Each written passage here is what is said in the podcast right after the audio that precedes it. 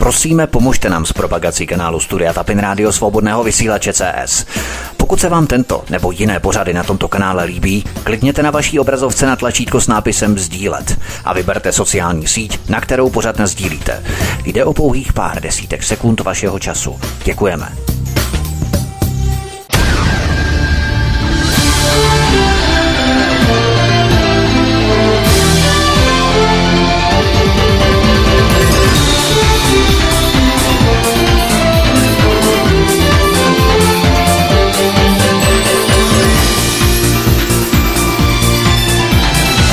Příjemný, krásný, dobrý večer, dámy a pánové. Posloucháte svobodný vysílač od mikrofonu vás zdraví vítek. Já vám přeju krásný večer, ať posloucháte náš živý stream, případně nás posloucháte z reprízy, a nebo jste si zapli kanál Odyssey. Ve všech případech vás zdravíme a přejeme krásný večer, případně jinou část dne.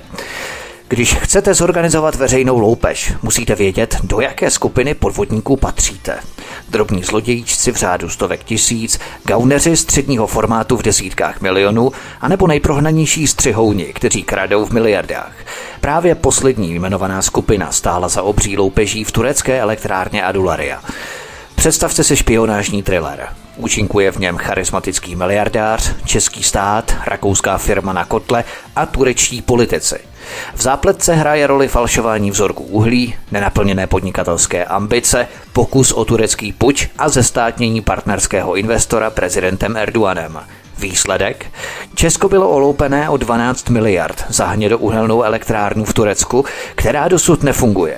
Zní to dost střeštěně? Myslíte, že by se to nemohlo stát? Vítejte v příběhu elektrárny Adularia. Tuto kauzu jsme vysílali na svobodném vysílači před devíti měsíci, ovšem sledujeme ji dále. A já už tady vítám u nás na svobodném vysílači Miroslava Kelnara, bývalého ředitele zahraniční kanceláře v turecké Ankaře společnosti Vítkovice Power Engineering. Pane Kelnare, vítejte, hezký večer. Děkuju, děkuju za pozvání do tohoto pořadu a věřím, že tento program bude pro diváky zajímavý. A vítám tady také lovce šmejdů a soukromého detektiva, který spolupracuje s Institutem Aleny Vytázkové Zbyňka Prouska. Zbyňku, vítej, ahoj. Dobrý večer všem.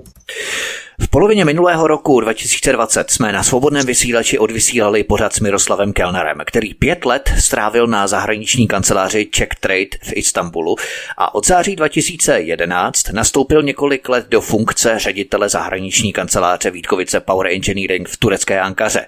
A právě Miroslav Kellner nás minulý rok informoval o neskutečné kauze, která zůstává dále mimo zraky české veřejnosti. Šlo o 12 miliard korun, které Česko nasypalo do turecké nedokončené hnědouhelné elektrárny společnosti Adularia holdingu Naxan. A těchto 12 miliard korun zmizelo v nenávratu. Turecko se pokouší nedostavěnou elektrárnu prodat, ale zájemci zatím neexistují. Sfušovaná, nedokončená elektrárna a zálusk na další peníze opět z našich kapes. 12 miliard korun se vyhodilo do luftu díky dalšímu tunelu přes Českou exportní banku.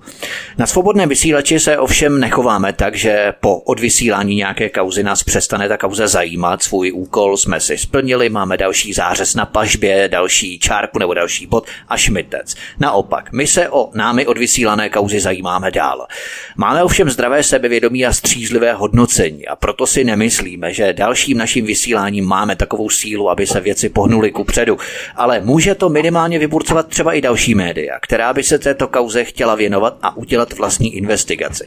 My tedy nekončíme a věnujeme se této této kauze dál. Nicméně předtím, než se vrhneme na další vývoj, stálo by za to vás, milí posluchači, kteří jste minulý pořad neslyšeli, vpravit do děje a tak říkajíc geneze anabáze celého příběhu. V popise pořadu na Odyssey máte hned na začátku odkaz na minulý pořad, který pokud chcete určitě si poslechněte.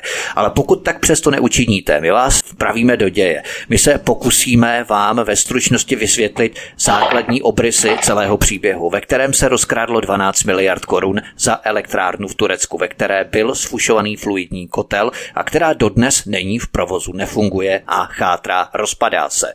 Celé tohle dobrodružství stálo bratru 12 miliard, které jsou vyhozené z okna.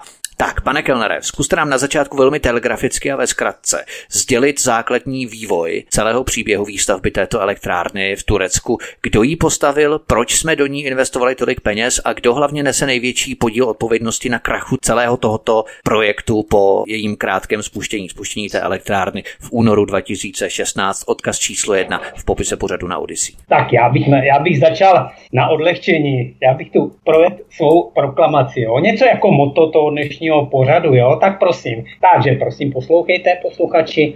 Mám důvodná podezření, že tu tato Babišová vláda vědomně spolupracuje na tunelování českých daňových prostředků se škodou až do výše 15 miliard korun. Spolupracuje a zakrývá tenhle ten proces, řekněme, peněz, který potom nakonec eh, výtečou eh, z peněz, eh, z peněženek eh, našich daňových poplatníků. No a já k tomuto chci, na rozdíl od našich politiků, tady bych řekl, podat důkazy, že to, co tvrdím o tom důvodné podezření, je pravdivé. Tahle elektrárna, celý ten příběh elektrárny začal někdy v roce 2010-2011 Eh, kdy se podařilo nějakým způsobem poměrně náhodou se podařilo zakontrahovat, zakontrahovat Vítkovicím, Vítkovice Power Engineering, to byla jedna z Vítkovic, se podařilo za, zakontrahovat případ v Turecku, e, zvaný Adulária nebo jinak Yunus Emre. Tenkrát do toho Česká exportní banka vložila, řekněme, 500, 500 milionů euro, protože to bylo to ne 400.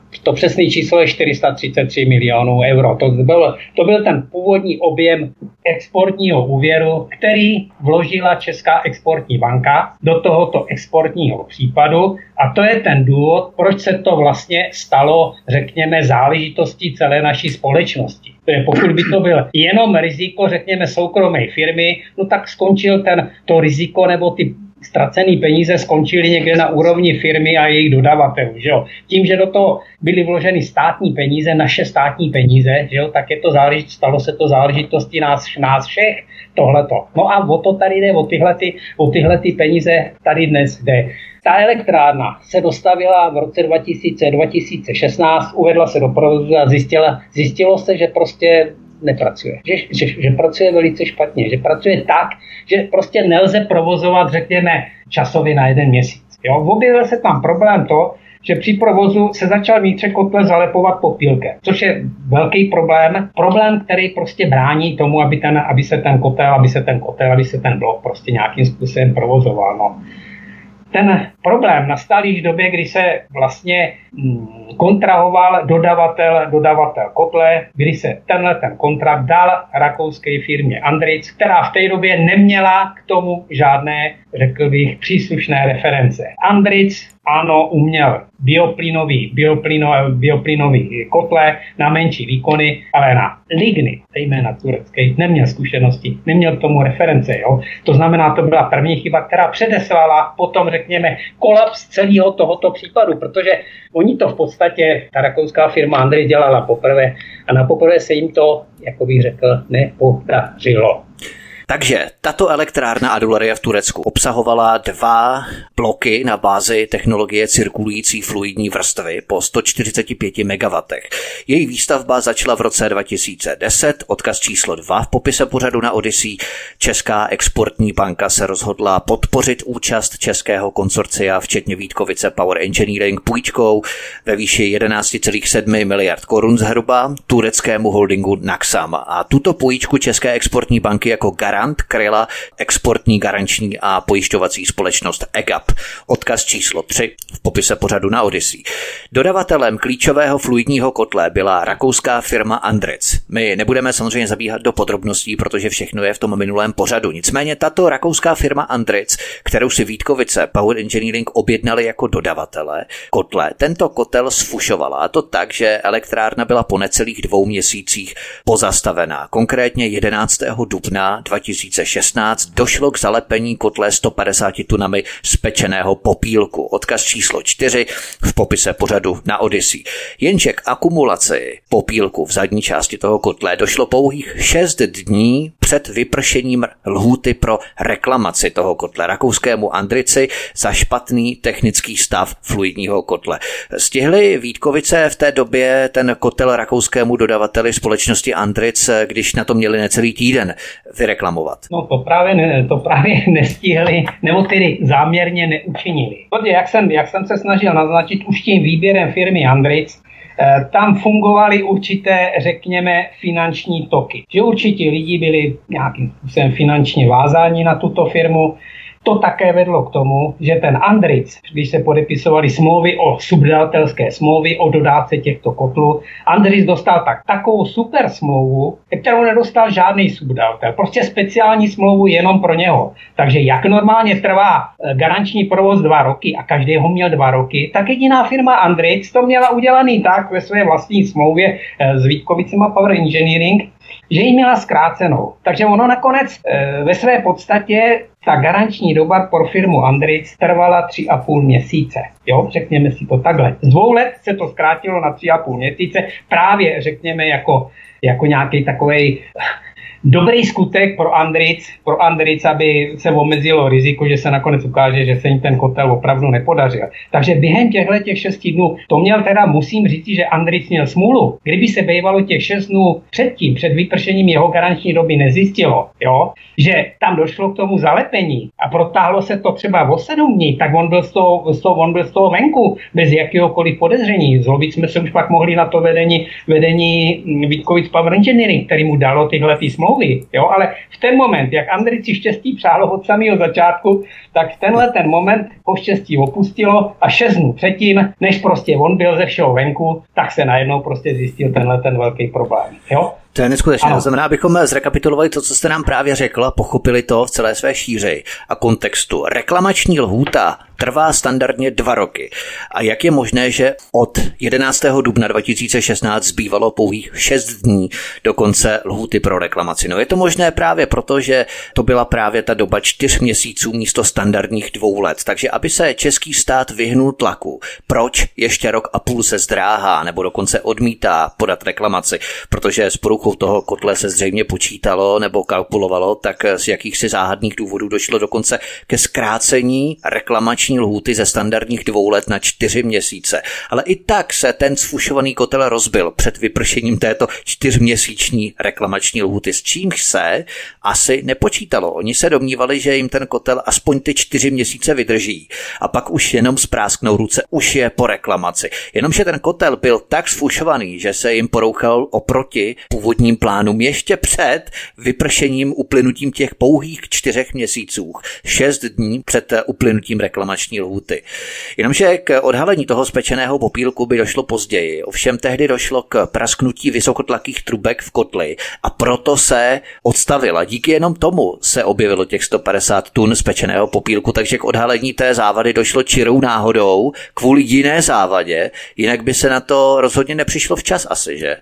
No jistě, samozřejmě, kdyby se na to přišlo až po těch sedmi dnech, tak už se Andric mohl jenom smát, že to známe každý z domova, že jo, prostě koupíte si pračku a na ní máte dvouletou záruku prostě a když se vám pokazí něco dva dny po vyběhnutí záruční doby, tak vám zbydou oči propát. Jo. Přesně tak je to v této průmyslové, sféře. Takže prostě smůla pro Andric, řekněme si štěstí pro Vítkovice Power Engineering, že, že se dalo ještě zachránit řada věcí, dala se zachránit ty špatné smlouvy, které s ním původně měli nadělané. Ale Vítkovice to nevyužili, nechali Andric z těchto šesti dnů výjít ven, čímž vlastně došlo k tomu procesu přenesení veškerých vad a škod, který Andrej způsobil svou neadekvátní konstrukcí tohoto kotle na českého daňového poplatníka. Opravdu, dnem 17. Dne 17. dubna 2016 prostě přiteklo na naši, přiteklo na stranu českých daňových poplatníků dluh ve výši, řekněme, 15 miliard, miliard korun, což je skandální tohle. Nejen, že Vítkovice Power Engineering nereklamovali fluidní kotel rakouskému Andrici, a co víc, vymysleli si bajku o vysokém chloru v uhlí. A touto bajkou masírovali českou veřejnost. Můžeme prohlásit, že podání té reklamace bylo pozdržené záměrně až po uplynutí lhůty a k odvrácení pozornosti od tohoto podstatného faktu se vymyslela krycí historka, že za to nemůže sfušovaný kotel, ale vysoký chlor v uhlí, protože to konec konců Andric vlastně tvrdil, že jim sdělili, že chlor bude 0,1% v tom uhlí, ale ve skutečnosti byl ten obsah tureckého uhlí, respektive chloru v tureckém uhlí desetkrát vyšší a to oni tvrdili.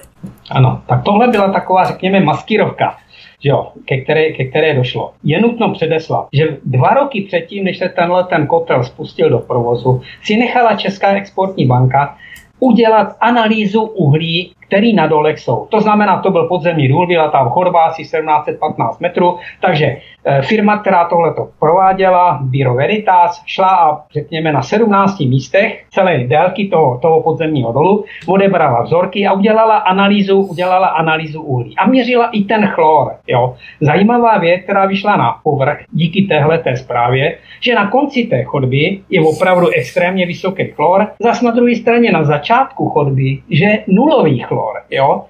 Tahle ta zpráva, která říkala ano, na konci chodby extrémně vysoké, tam je nula, byla dána Andrici k vyjádření. Andric tenkrát tomu udělal, řekněme, e-mail, poslal zprávu a říká, ano, chlor je nebezpečí koroze vnitřní části kotle, máte tam vysoký, teda kromě vysokého chloru, tam máte ještě vysoký takzvaný alkalický kovy, což je sodík a draslík a tyhle ty způsobují právě tohleto, tohleto řekněme, zalepování kotlu, kotle popílkem. To znamená, že Andric si tenkrát v té době, když psal ten e-mail, na sebe vytvořil, řekněme, určitý, určitý argument sám proti sobě, že dva roky předtím, než ten kotel se spustil, tvrdí, že chlor svým způsobem nespůsobuje tohleto zalepování kotle. Jo? Všichni tuhle zprávu měli, všichni věděli, že když se kotel spustí, že se tedy těží odzadu, to znamená, když se tento kotel spustí, že přijde uhlí, který má extrémně vysoký nebo hodně vysoký, vysoký obsah, obsah chloru. Všichni to nechali, rok a půl to nechali, nechali, nechali odležet, jo, tyhle ty věci.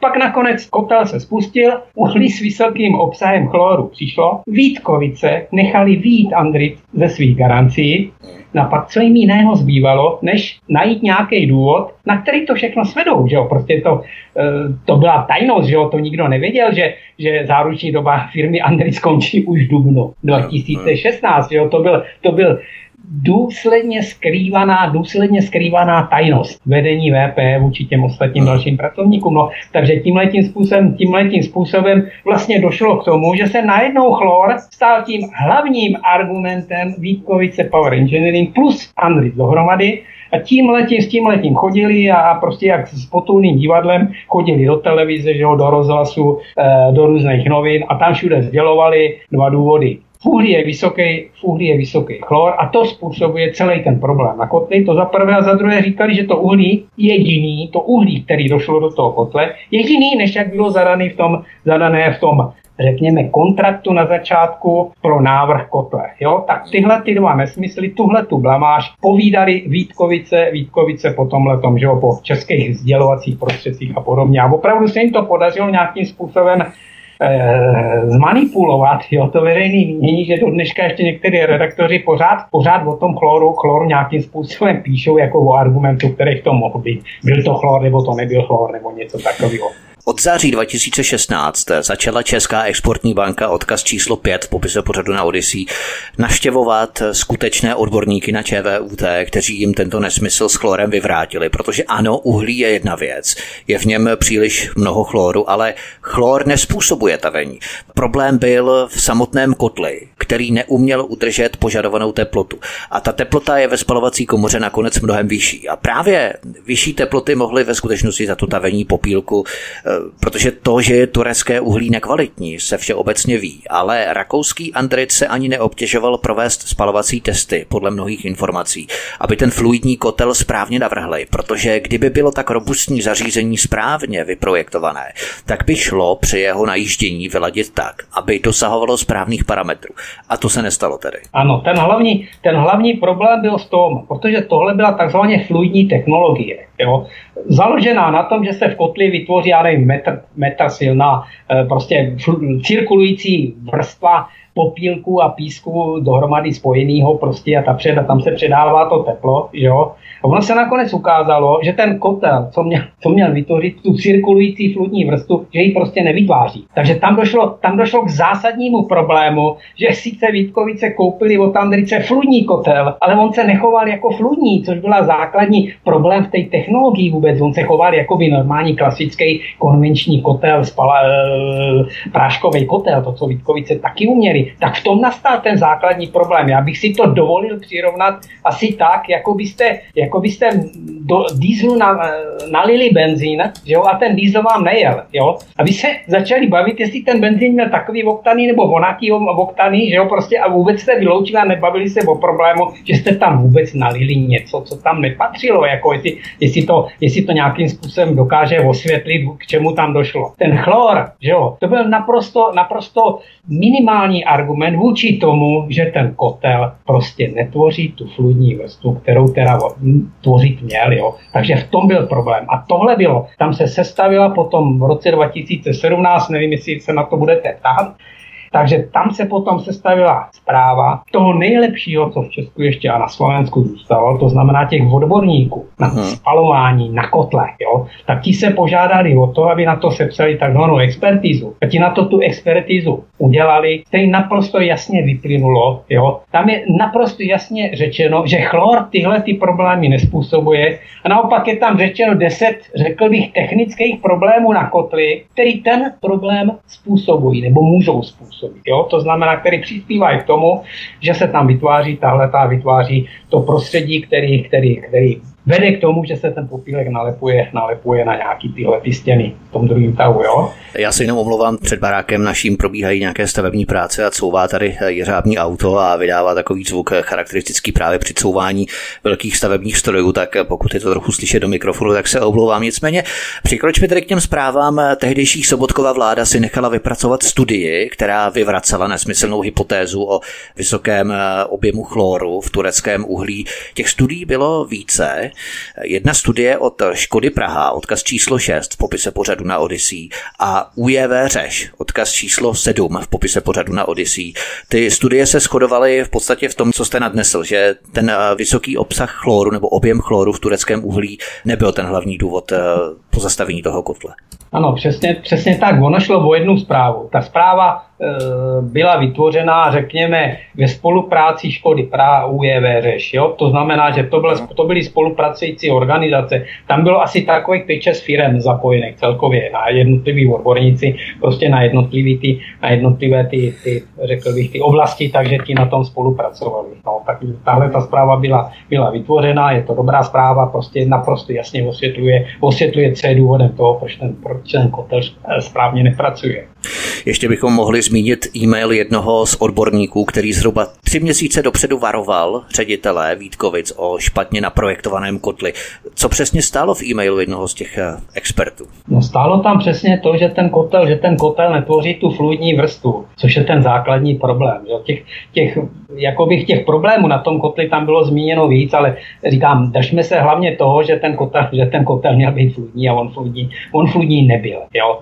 A naprosto jasně je tam řečeno, prosím vás, vente si na to expertní firmu, ten kotel. Já vám garantuji, že ten kotel pracovat dobře nebude. nebude. Vente si na to experta, který vám posoudí, zdali ten kotel bude pracovat nebo nebude pracovat. Takhle to tam bylo řečeno. A přišlo to na správnou adresu na ředitele inženýringu, který tohle to měl na starosti a měl se tímhletím e-mailem zabývat. Jak se s ním zabýval, to nemám potuchy.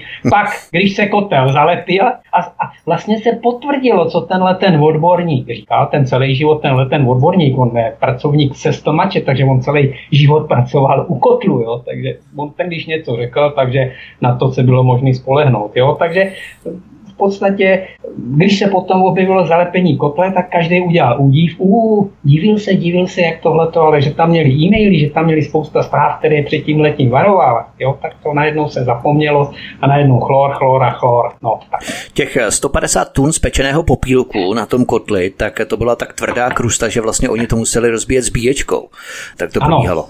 Téměř měsíce to rozbíjelo, opravdu s bíječkama se to, s bíječkama se totiž eh, čistilo, jo, tyhle ty prostory. Měsíc trvalo, než se ten kotel znovu připravil, jako bych řekl, k provozu.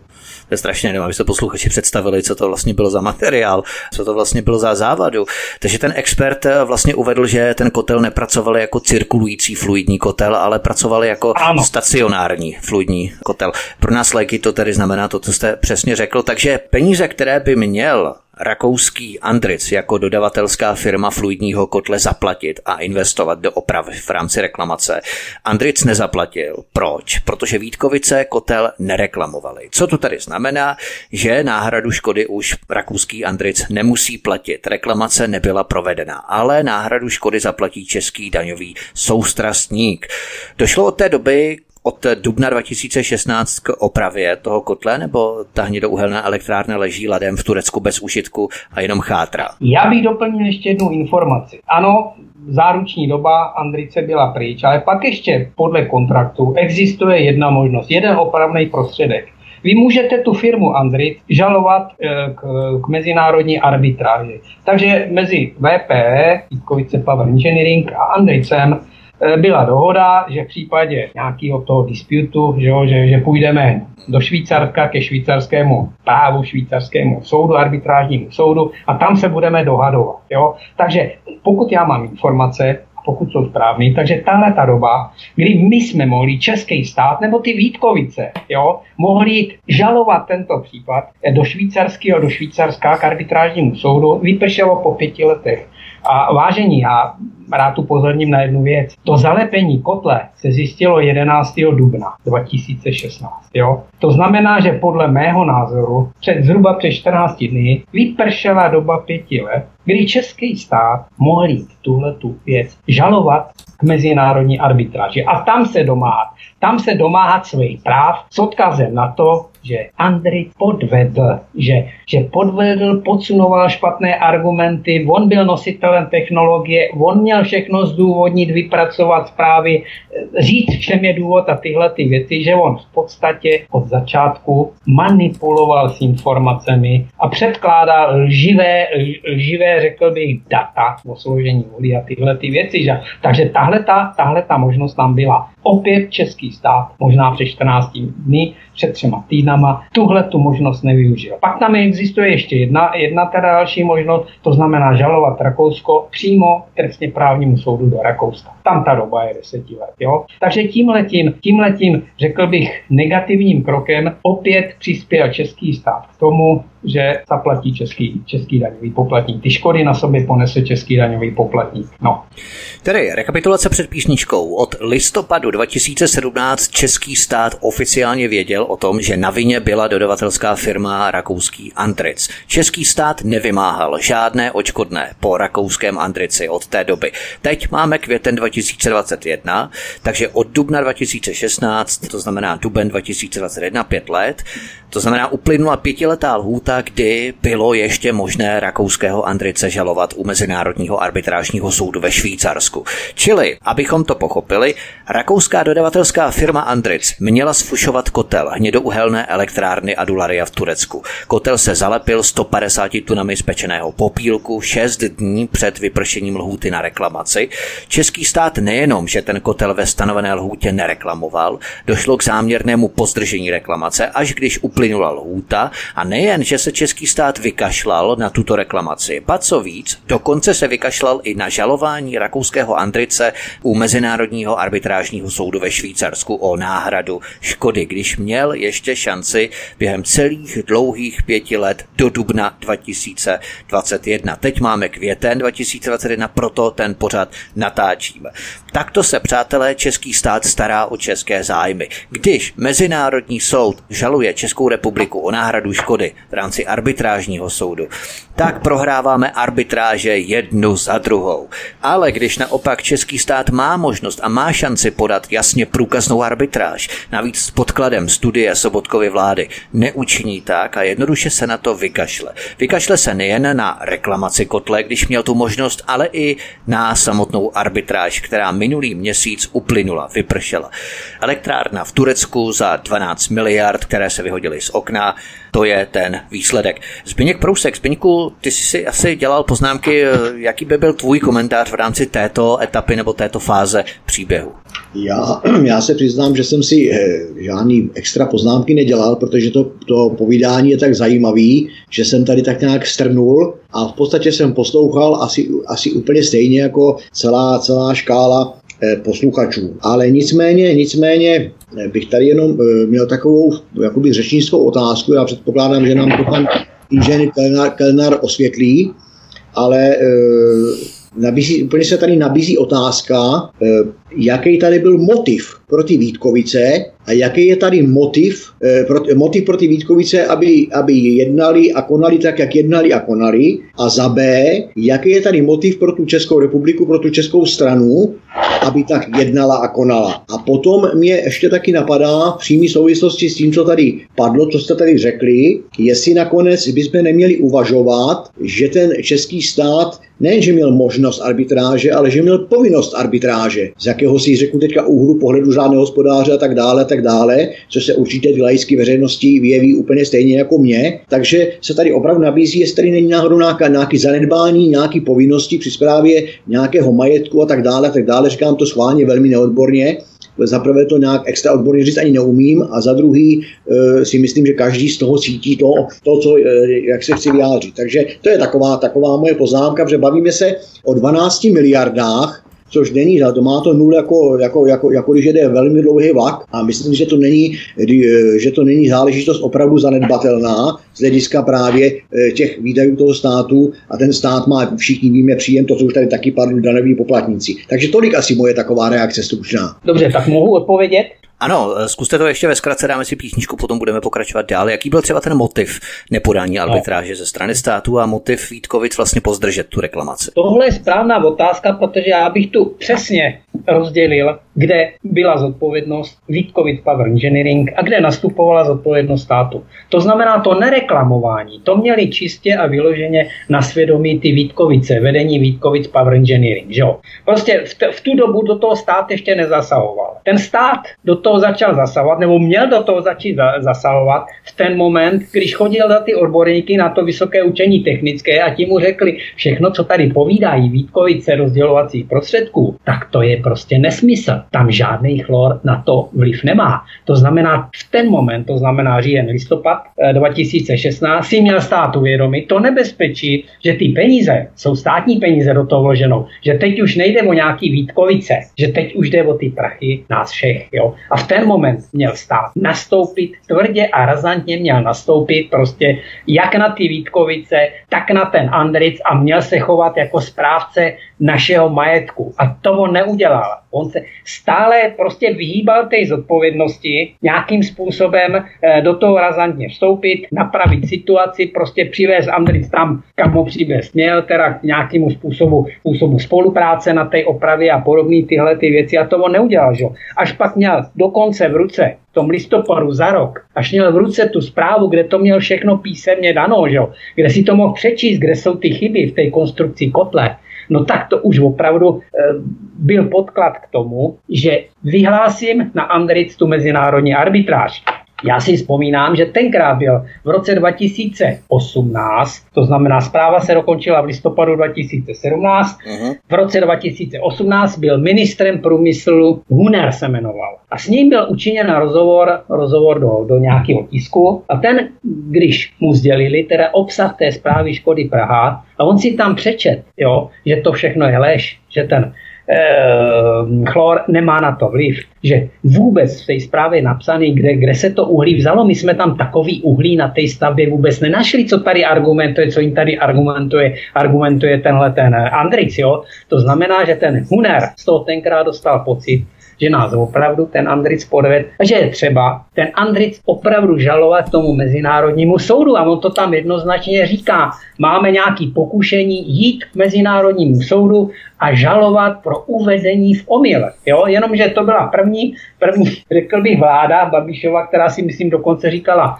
protikorupční vláda. Jo? Protikorupční vláda v demisi, jo? ta byla jenom upřesním informaci Tomáš Hiner, minister průmyslu a obchodu, ex-ministr, tedy eh, byl na svém rezortu od listopadu 2017 do června 2018 s prodloužením tedy od února. To znamená, že Tomáš Hiner byl neskorumpovaný a skutečně to okno možností, které by eh, směrovalo tedy k podání žaloby k arbitrážnímu soudu, k Mezinárodnímu arbitrážnímu soudu, tak to bylo otevřené zhruba ty čtyři měsíce, ale potom, když přišel Karel Havlíček, tak to okno se definitivně zavřelo.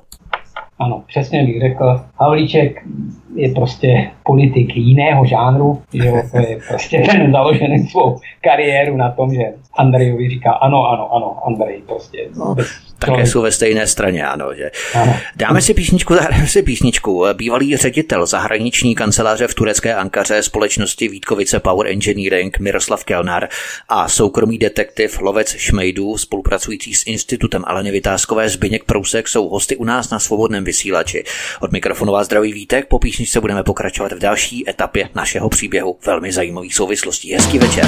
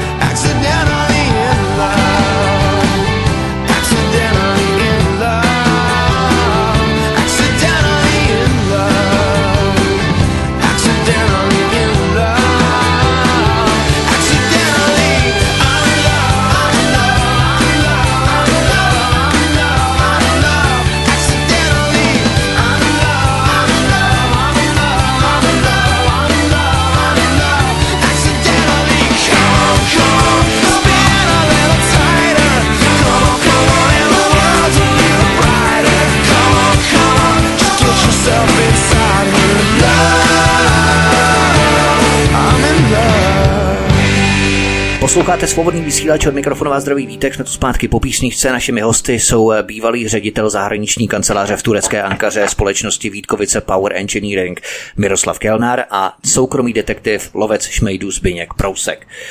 Pojďme v našem příběhu dál.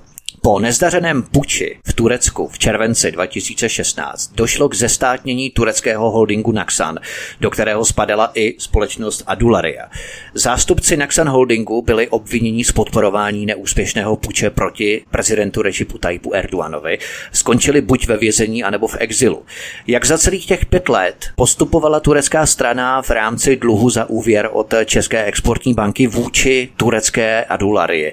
Velmi krátce potom si to rozebereme podrobněji. Já bych prvně vyvrátil taktéž jednu blamáž, která tady v našem tisku zaznívá jo, že tím, že turecký stát zestátnil elektrárnu Adulária, tím nějakým způsobem stížil nebo znemožnil její dodělání. Já musím říct, že to, co se stalo v Turecku, že vláda převzala tuhle tu elektrárnu pod svá křídla, to bylo jediný, co vlastně ten projekt ještě dále chránilo, co ho zachránilo, protože bohužel firma Adularia díky neustálému nadtahování projektu tak byla na pokraji kolapsu. Jo? To znamená na pokraji bankrotu. Takže někdy v tom dubnu, v tom období, kdy se ukázalo, že kotel je v tom daném stavu neprovozovatelný, ta adulária to mohla vydržet možná 4, 5, 6 měsíců při těch dluhách, co měla všude nadělaný, jo? takže by prostě na ní ti věřitelé udeřili a ta adulária by šla prostě do, do bankrotu. Takže pak by proti sobě stály dvě bank, zbankrotované, dvě soukromé zbankrotované firmy,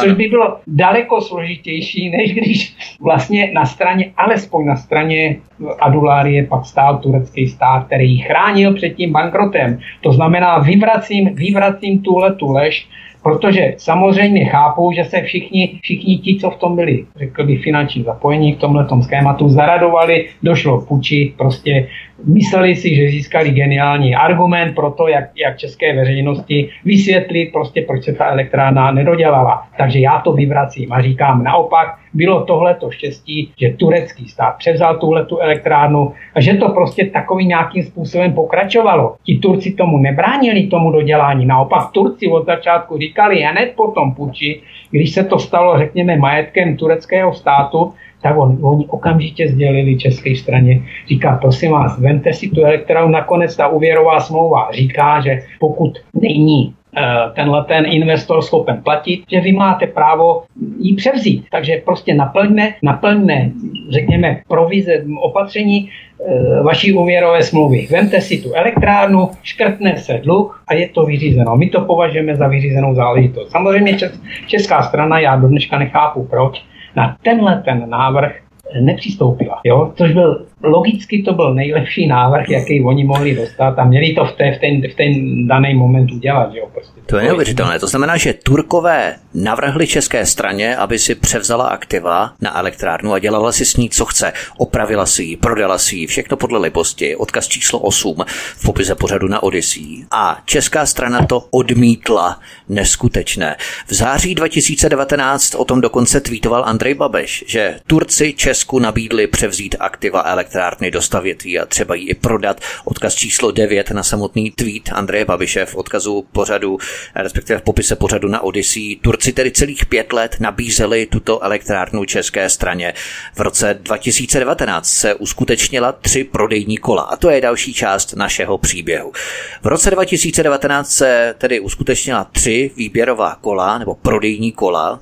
Na tom se Česká exportní banka dohodla se stoprocentním držitelem akcí turecké elektrárny společností TMSF, tedy abychom to pochopili Naxan Holding, která Adularie vlastnila, byla znárodněna, zestátněna, potom co byly její majitele obvinění z podpory puče proti Erdoganovi a tuto skupinu tedy převzala turecká státní společnost TNSF, odkaz číslo 10 v popise pořadu na Odyssey.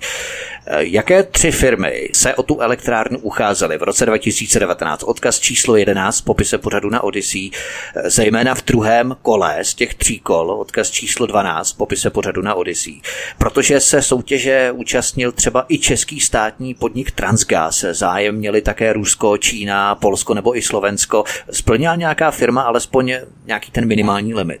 No, jak bych to řekl, uh Prvního kola se nezúčastnil nikdo. Druhého kola údajně se zúčastnili tři firmy, ale nedostali jsme, nedostali jsme žádný konkrétní informace. Turecká strana ten fond TMSF, eh, TMSF nechtěl prozradit, které to byly firmy. Ani nám nechtěl prozradit, za jakou cenu nabídli. To znamená, že oficiálně nám bylo sděleno, že tenhle ten tender, to druhé kolo tendru, nebylo zrealizováno díky tomu, že ani jedna z těch třech firm, co se to zúčastnili, nenabídla limitní cenu, protože tenhle ten tender vycházel z toho, že stanovil minimální cenu, za kolik ten potenciální investor musí tu cenu nabídnout. Takže tři nabídky dostalo, dostali, ale ani jedna nebyla, řekněme, na úrovni, na úrovni té minimální ceny.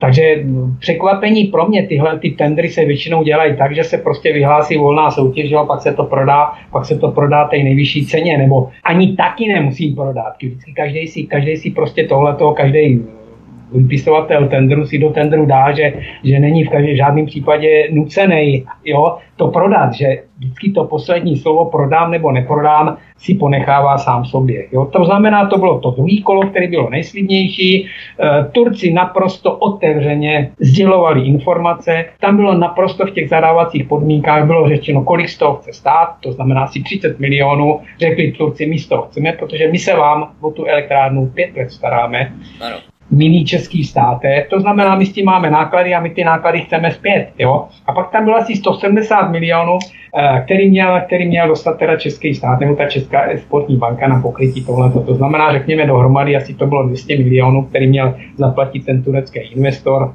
z čehož mělo být 30 milionů pro turecký stát, 170 milionů pro, pro Českou exportní banku. Takže tyhle ty informace byly naprosto otevřený, v Turecku dosažitelné, vycházely ve sdělovacích prostředcích. Pak se tam objevilo naprosto nečekaně třetí kolo, to znamená, to už bylo ani dva měsíce předtím, než tam měl přijet Babiš, který sliboval teda, že věc tam dořeší a tohleto, tak se najednou, najednou v Turecku vypsalo překvapení všech třetí kolo, který bylo za stejných podmínek jako, jako to druhý, to znamená stejný, stejně stejné minimální ceny, jako byly řečeny v kole druhém, jo, protože tam, bylo, tam došlo ke slevě mezi prvním a druhým, došlo ke slevě na cenách. Jo, to znamená, že to druhý, druhý, v tom druhém kole ty minimální ceny už byly nižší, jak byly v tom prvním kole, kde se nikdo nepřihlásil. Jo. Takže v tom třetím kole byly stejné ceny, jako byly v tom druhém kole, prostě nic se nezměnilo, zadávací podmínky byly úplně ty samé, ale přesto se přihlásilo nějaký čínský konzorcium. Jo. Ale to zase Eh, tohle to třetí kolo bylo zrušený, jo, kvůli tomu,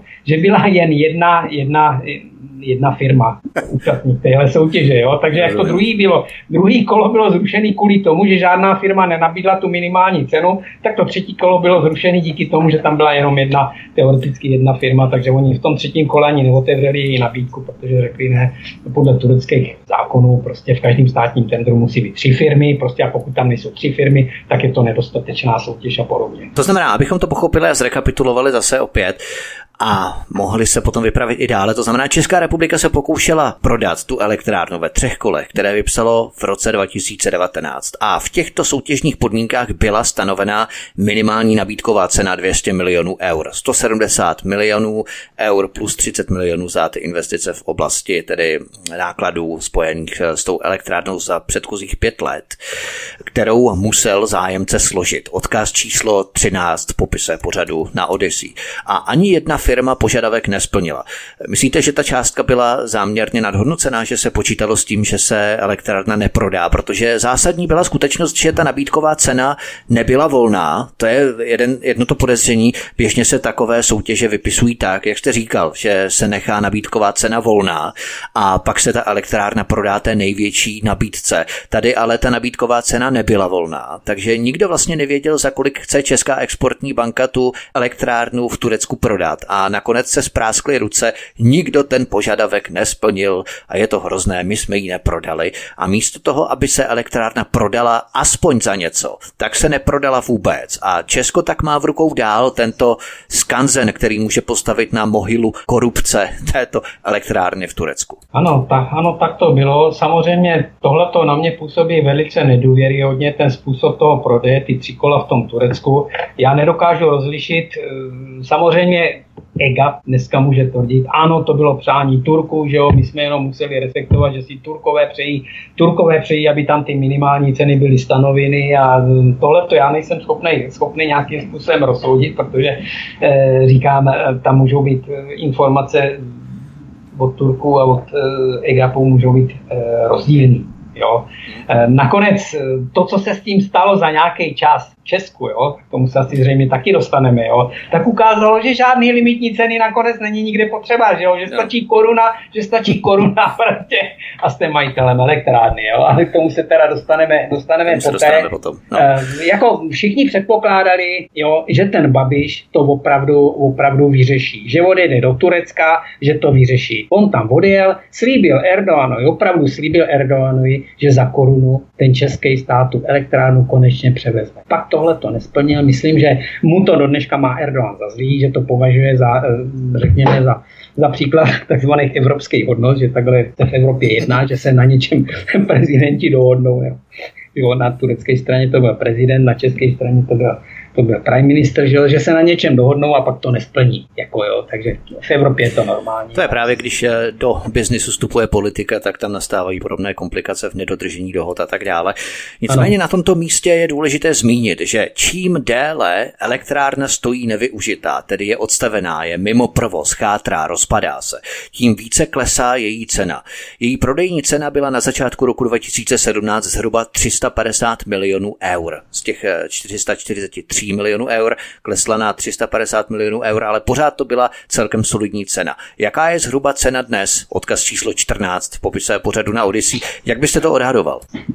Já bych to odhadl, že minimálně, kdyby se ta nestá elektrárna prodávala, takže 120 milionů by bylo pro Českou exportní banku a 30 by bylo pro pokrytí těch tureckých tohle. Takže za 150 milionů by to ještě byla taková, řekl bych, solidní, solidní cena, za kterou by si to někdo tu elektrárnu opravdu mohl koupit, protože ta elektrárna opravdu tu cenu má, jako bych řekl. Že? Tam jsou pořád nevyjasněné ty věci, které co s tím ten nový investor, co s tím, co s tou elektrárnou bude muset udělat, aby, aby, aby ji uvedl zpátky do provozu. Jo? To, je ta, to je ta proměna, kterou by samozřejmě každý investor rád věděl. Jo? Tam je jasný, ten kotel, ty kotle budou stát zhruba 50 milionů. To předělání těch kotlů po Andrici bude stát 50 milionů. Na tom se všichni shodli. Jo? Ale pak se tam objeví ještě jeden problém, já myslím, že o tom ještě budeme mluvit, jakým způsobem se nachystal, nachystalo, nachystalo to tendrové řízení teď v České republice, jak fikaně prostě, jak rafinovaně, jak rafinovaně tam vstoupili, vstoupili další faktory do téhleté soutěže, takže... Takže za čtyři roky, co se český stát úplně vykašlal na jakékoliv aktivní vymáhání škod v souvislosti s elektrárnou v Turecku, jsme přišli odhadem o 200 milionů eur. Jenom tím, že elektrárna není v provozu, stárne a chátra. Ovšem došlo k prolobování Českou exportní bankou u vlády, že nemusíme prodat celou elektrárnu, ale pouze její pohledávku za 443 milionů eur. To je něco přes 10 miliard korun, které dluží turecké adulary vůči České exportní bance.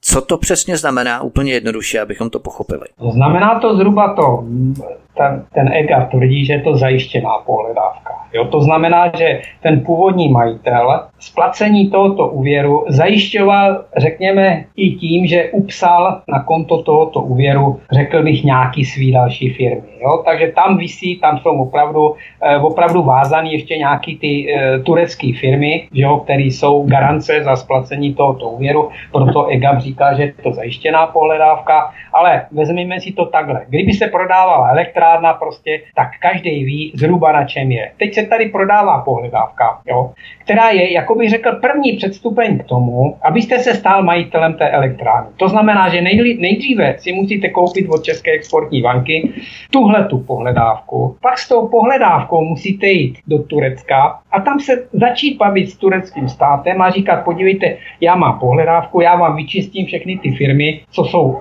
garantovaný, co jsou jako garance, řekl bych, eh, tomuto za splacení tohoto úvěru, takže to já vám čistím, že jo, vy si je můžete prodat, že jo, dneska je to státní a podobně, ale musíme se dohodnout, za kolik vy mě teď, za kolik vy na mě tu elektrárnu proda, převedete, že jo, protože Říkám, první stupeň je tady a druhý nastupuje v Turecku, což je samozřejmě eh, velký stupeň nejistoty. Jo, prostě přijít tamhle k prezidentovi Erdomini, řekl, pane prezidente, tak já jsem tady, já mám tu pohledávku, že jo, a teď bychom se měli dohodnout, kolik turecký stát bude chtít za to, že já se stanu konečně tím majitelem e, té elektrárny, jo. Chápete ten stupeň té nejistoty, který tam tímhletím momentem stoupil. Vy nekupujete elektrárnu, jo, jako takovou, že někde zaplatíte peníze, podepíšete a elektrárna je vaše, jo. Vy kupujete jenom něco, nějakou chiméru prostě. Zatím následuje další krok a možná, že ten další krok je daleko složitější jak ten první krok. Prostě co ten turecký stát, čím nakonec ten turecký stát vyjde, jo? kolik bude chtít ten peněz, protože pak už mají v ruce jenom vás, jo? pak už ten turecký stát má monopol na to si říct, kolik chce, jo? říct si, kolik chce za ten, za ten, za ten převod. Jo? Takže tohle to všechno, řekl bych, bylo před vypsáním tohoto tendru. Hmm. To znamená rekapitulace před písničkou, než se potom vrhneme na to čtvrté kolo, které začalo v listopadu 2020 a vlastně v dubnu tohoto roku mělo skončit. K tomu všemu se dostaneme po písničce. Ale abychom si to všechno zrekapitulovali, Zbyňku, nejenom, že Česká exportní banka neprodala tuto elektrárnu v těch třech kolech v roce 2019, ale navíc na tom nechali ještě někoho vydělat nákupem té pohledávky, nikoli elektrárny, ale dokonce pohledávky, která vyplynula z úvěru České exportní banky vůči tureckému investorovi, tedy společnosti Adularia. To znamená tři kola v roce 2019, nikdo tu elektrárnu nechtěl, nikdo ji nekoupil, nikdo se to příliš nebral, i když to druhé kolo vypadalo, jak eh, Miroslav Kelnár řekl, celkem slibně. Vypsalo se třetí kolo, tam se přihlásila jedna firma, to znamená, že to třetí kolo bylo zrušené. Po písničce se dostaneme k tomu čtvrtému kolu, které bylo vypsané v listopadu 2020, ale jak by si komentoval ten vývoj do posud, do toho konce roku 2019? No, je to, jak bych to komentoval, je to, je to, je to takový, jak bych to řekl, je to takový pozoruhodný, dosavadně, dosavadně zmíněný tři kola, přesně tak právě ta pasivita a ve všech třech kolech taková pozoruhodná pasivita. Prostě ten česká, ta česká strana nechce nic řešit, nechce nijak konat. E, předtím jsme se, jsem nějakým způsobem ne, nevycítil jasnou odpověď na ten motiv. Já jsem právě furt se tomu, e, proto se teďka k tomu vracím. Co je, co je motivem takové pasivity? Prostě mám možnost, e, jak bych to řekl, oznámit podvod a bojovat za to, že jsem podvedený a neudělám to. A e, teď si nebavím o těch penězích, které si připravím daňový poplatníky, ale neudělám to. Potom se mi nabízí, e, na, tady máš česká stranou elektrárnu, teda když už to, ať je to, jak je to, tady máš teda aspoň elektrárnu v nějaké hodnotě a e, já, česká strana, to nechci. Zase tam musí být nějaký motiv. E, bavili, pak jste tady zmiňovali e, v podstatě i to, i to selhání toho premiéra. Já nemám na to to zkontrolovat, nebo prostě jenom, jenom to komentuju, ale e, i, i to je otázka, proč zase je to jaký, jakási, jakýsi, jakýsi podbod, zase další selhání, další nečinnost, budeme říkat. Když já teda, když teďka malinko odskočím a hned se zase k tomu tématu vrátím, tak já osobně jako člověk e, jsem, e, jsem e, byl na začátku voličem hnutí ano, já to klidně přiznám, protože já vždycky jednám na ferovku, ale řeknu vám zase z druhé strany, že Eh, že těch selhání pana, pana premiéra Babiše eh, vnímám už mnohem více než jenom jedno, takže teďka těm voličem ano, už rozhodně nebudu. Ale to je takovej, to jsem si odběh a zase se vrátím. Takže já tady, tady vnímám, a možná, že to vnímají právě i naši posluchači, a, a řeknu ti úplně největší lajci, tak jako v té problematice tady toho energeti, energetických záležitostí jsem i já, e, že tam je taková pozoruhodná, stupňovitá, a, nebo ještě lépe řečeno postupná, postupný nezájem, postupná laxnost, až bych řekl organizovaná laxnost. A to mě, to, mě, to mě přivádí k takový zase otázce na pana inženýra Kellnera, eh, co na, jestli, jestli zkoušel to dělat nějaké kroky, možná, že předbíhám, já, já nevím, ale přesto tu otázku položím, jestli zkoušel dělat nějaké kroky cestou, cestou naší hrdiné justice a cestou naší hrdiné policie. Protože e, si myslím, že tady, tady ty signály e, o tom, o, tom, o, ty neči, o tom, že ta nečinnost je úmyslná nečinnost, jsou, řekl bych, takové velmi zřejmé. Čili takhle bych to já jako, jako uzavřel. To samozřejmě v rámci České justice to budeme probírat, můžeme to klidně naťuknout, to není problém, ale otázka správného detektiva. Pane Kelnere, jaký byl ten modus operandi, tedy motiv českého státu, že se rozhodl tu elektrárnu nechci a místo toho budeme prodávat pohledávku? No, protože samozřejmě je nachystáno, kdo se stane majitelem té pohledávky, kdo se stane majitelem té elektrárny. To samozřejmě, to nejsou nahodilé procesy, ale tohle to je pěkně vyšperkovaný a promyšlený, vymýšlený proces, jak zajistit to, aby ta správná firma nebo ten správný oligarcha, pokud budu konkrétní, získá tuhletu řekněme, pohledávku, že jo, a ještě na ní 20, 30, 40 milionů vydělal, jo, protože já předpokládám, že kdyby normálně firma vstoupila do těch tureckých tendrů a opravdu zaplatila těch 200 milionů, taky to stálo 200 milionů, jo. Tahle ta cesta umožní někomu, aby se stal majitelem této elektrárny za 50 milionů. To znamená, že tam bude, že tam bude pěkný vejvar, jo, prostě pro, pro někoho, kdo tohle to všechno připravil, proloboval to, proloboval to u, to u současné vlády prostě, takže jak já to nazývám, čtvrté kolo, čtvrté kolo prostě tunelu na uh,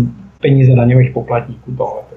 Ale to pak já ještě potom, potom nějakým způsobem ještě, ještě budeme konkrétnější. Co na to hrdiná justice a co na to hrdiná policie? Protože, protože víme, že když se jedná o krádež šesti rohlíků, tak hrdiná justice umí vypálit rozsudek o 4 do 6 let a ano. víme o jiných obdobných případech a tady se bavíme o 12 miliardách, takže já jako, jako cítím, že 12 miliard je určitě víc, jak hodnota šesti rohlíků, takže by mě zajímalo, co na to naše hrdiná justice. Já jsem na tohleto, na tenhle ten případ, případ doposud podal tři trestní oznámení na vrchní státní zastupitel. To první je směrovaný tam, že když turecký investor si přišel půjčit do čes- českému státu ty investiční prostředky, těch 433 milionů eur, tak mu bylo, bylo zcela jasně řečeno, jo, dobře, dostaneš je, ale my chceme 5 milionů dolarů do kapsy, jo. Takže tohle to mi potvrdil ten turecký investor, jako jo, takže, takže tam byl tenhle ten požadavek, jako jo, takže to bylo moje první, řekl bych, trestní oznámení na tenhle ten případ. Eh, druhé trestní oznámení bylo na vedení VPE, které nechalo svým způsobem ten Andric se dostat ze své zodpovědnosti za špatně vyprojektovaný kotle, že jo, takže to já tam popisuju já nevím, na 200, 250 stran, já tam popisuju, eh, řekl bych, každé špatné rozhodnutí, které na tom VPE bylo, bylo učiněné. Já dokazuju, do, dokladuju prostě, proč to bylo hloupý, proč to bylo proti zájmu vlastní firmy. Jo?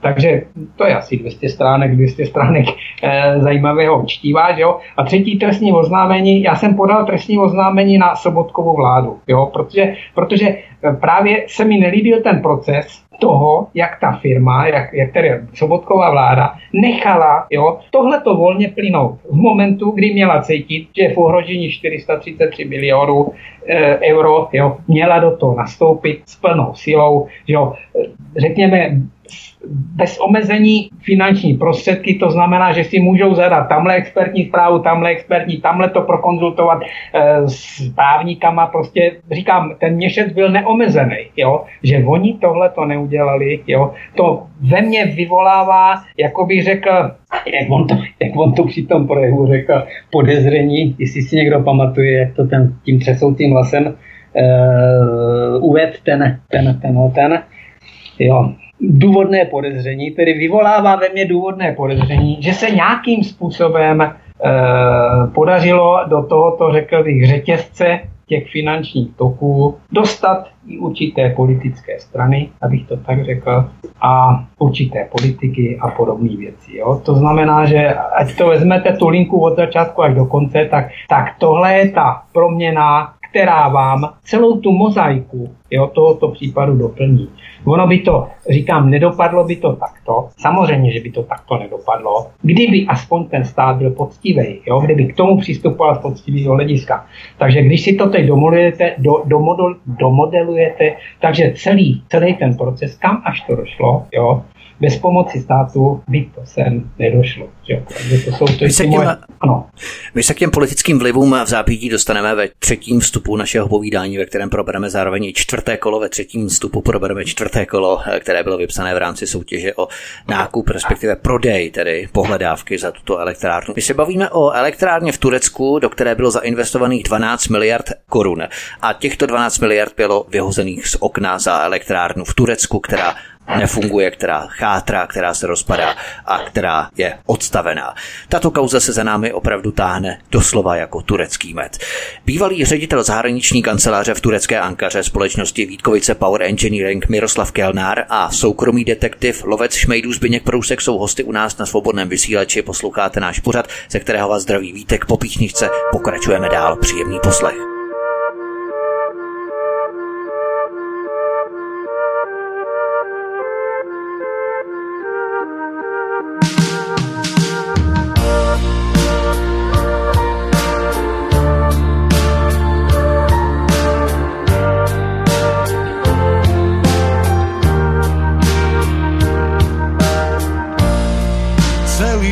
Ja len tak flákam, kráčam, ani neviem kam. Sám sebe sa bojím priznať, že je príšerné byť sám. Po nociach sa tajne chodím do tvojich okien pozerať. Do tmy mám sto chutí ti zakričať, tak strašne mi chýbaš, ja chcem, nech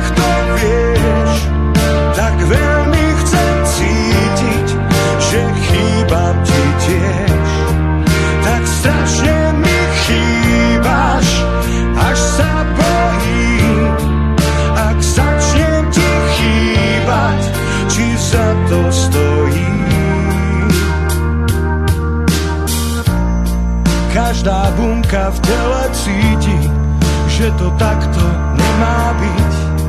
Zabudla si mi dať návod, ako mám bez teba žiť.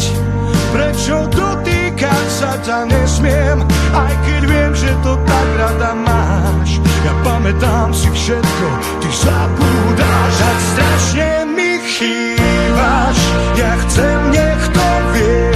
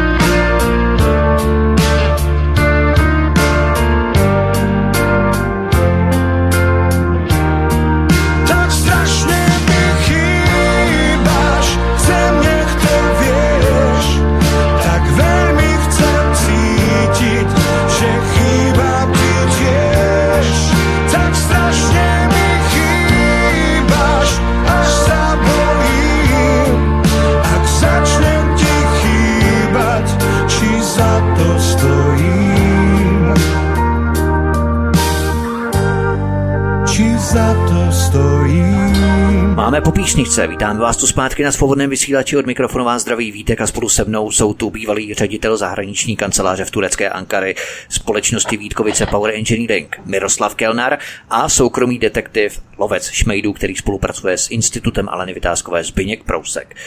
Tedy od listopadu 2020 byla otevřená další soutěž, čtvrté kolo. Tři kola proběhla v roce 2019, jak jsme si řekli před písničkou v druhém vstupu. V listopadu 2020 bylo vypsané čtvrté kolo této soutěže. V listopadu 2020 vypsala Česká exportní banka spolu s exportní garanční a pojišťovací společností EGAP prostřednictvím Ernst Young prodej takzvané zajištěné pohledávky z úvěru. Odkaz číslo 15 v popise pořadu na Odyssey. A světe div se, teď už najednou žádná minimální limitní cena určená nebyla, na rozdíl od roku 2019.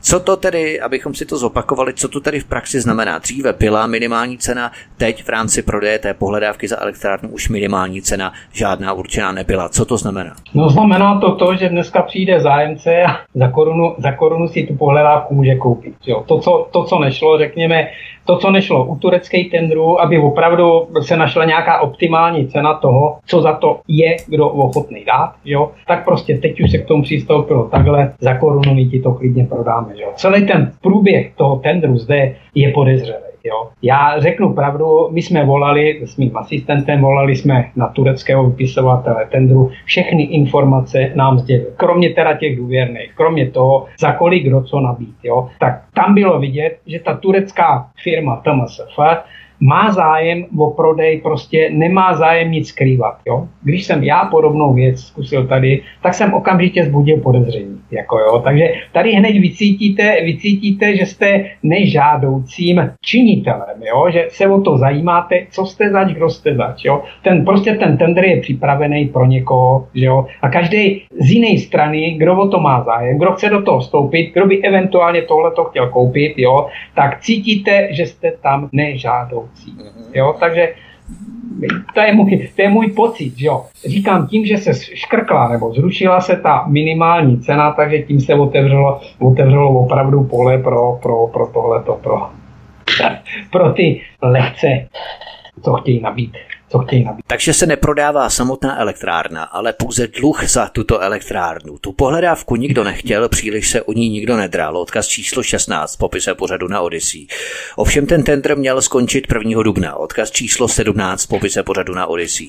Ví se už, kdo v tom tendru zvítězil, nebo ještě se to prodloužilo, nebo to je takové velmi nejasné? Eh, tak, pokud mám informace z tisku, tak se přihlásili tři firmy. Jo. Tři firmy, už to je podezřelý. Jo. Právě tři firmy firmy, právě tři firmy, že jo, aby se tender dal uznat. Jo. Ani o jednu navíc, ani o jednu mí. Kdyby byly dvě, tak se dá zrušit. Kdyby byly čtyři, tak prostě tak je jasný, že tam naskočil někdo, kdo, kdo, tam, kdo tam neměl patřit. Kdo, kdo, kdo do té soutěže je uh, aktérem nechtěným nebo ne, nepředpokládaným. Takže tohle to je všechno domluvený. Jsou tam dvě turecké firmy, pak je tam jedna eh, v tom článku je nespecifikovaná, co to je zač. Já mám dojem, že vím, co je to za firmu, ale samozřejmě nevím, v jakém převleku do tohoto tendru vstoupila, jestli v převleku nějaké kyperské firmy, nebo tam lesbám, nebo něco takového, takže, takže to já nevím. A tohle to mi nikdo, eh, řekl z toho Ernst Young nechtěl sdělit, jo, jestli, jaký jsou ty zadávací podmínky, jestli tam musí vstoupit firma,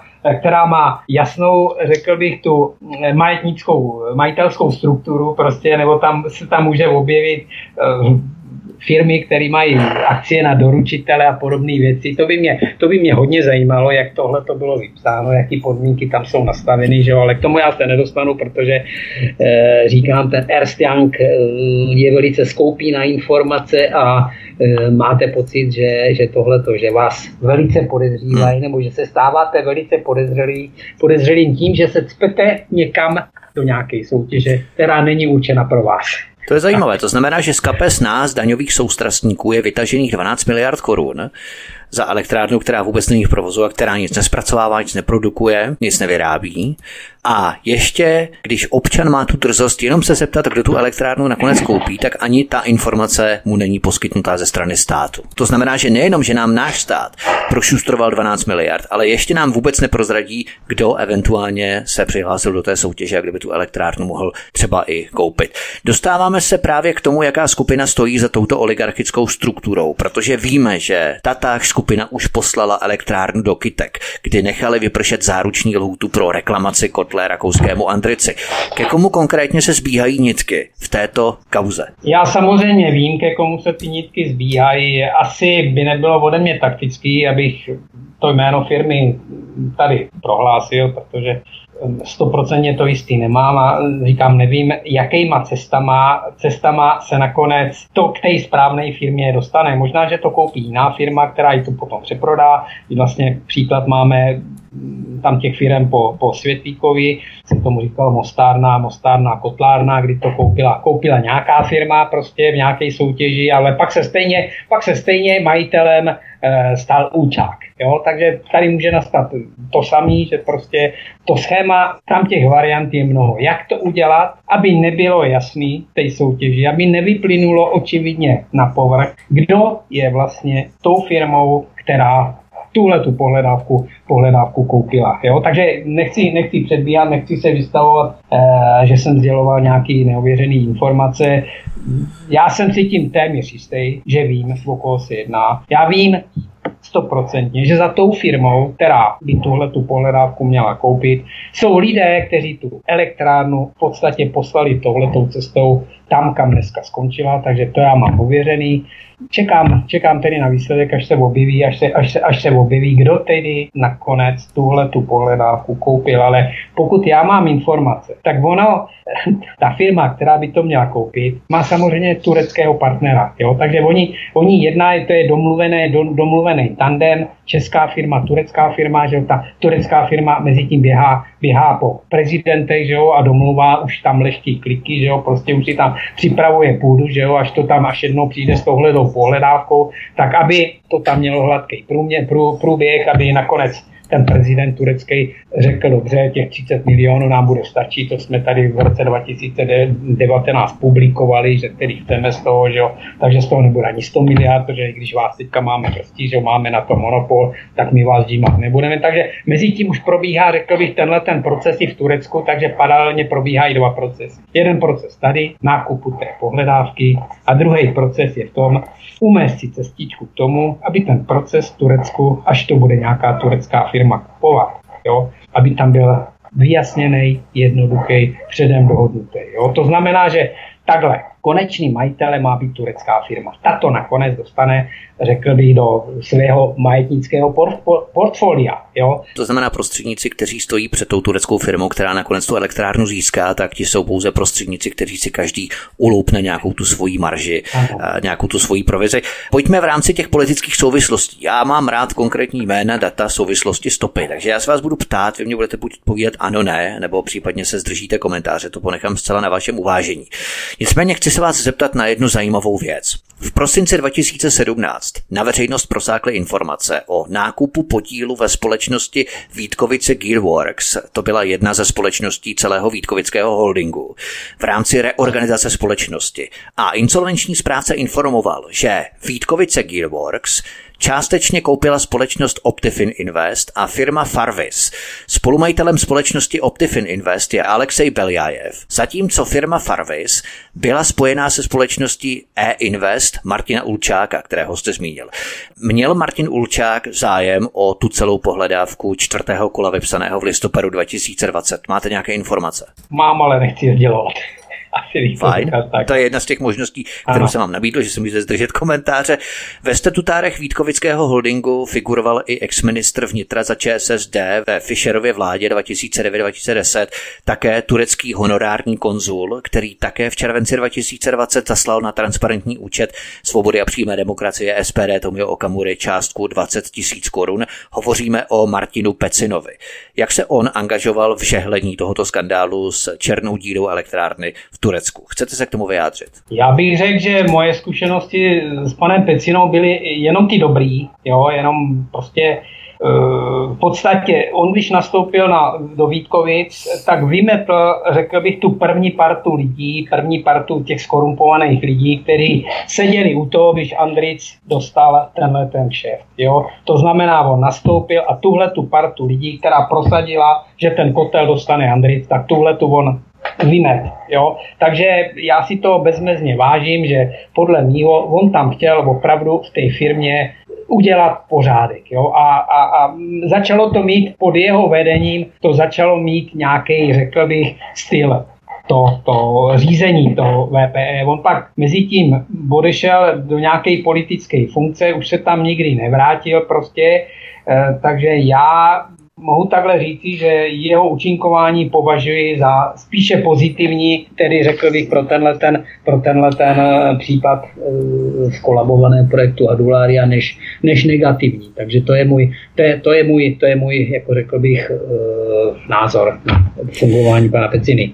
Pojďme dál. Co se týče Babišových poradců, zkusme se zaměřit na konkrétní osoby, protože, jak jsem řekl, já nemám rád takové ty tajemné mlhavé náznaky, ale konkrétní tvrdá fakta, jména, vazby, stopy, souvislosti, takže zaměřme se proto na leden 2017. To je velmi takové zajímavé kritické datum, protože tehdy ještě v Sobotkově vládě odjel do Turecka ex-ministr zahraničí Lubomír Zaorálek, aby připravil půdu pro ex-ministra průmyslu a obchodu Jana Mládka. Odkaz číslo 18 a 19 v popise se pořadu na Odyssey. Jenže souběžně s nimi vyslal do Turecka tehdy své poradce tehdejší vicepremiér Andrej Babiš.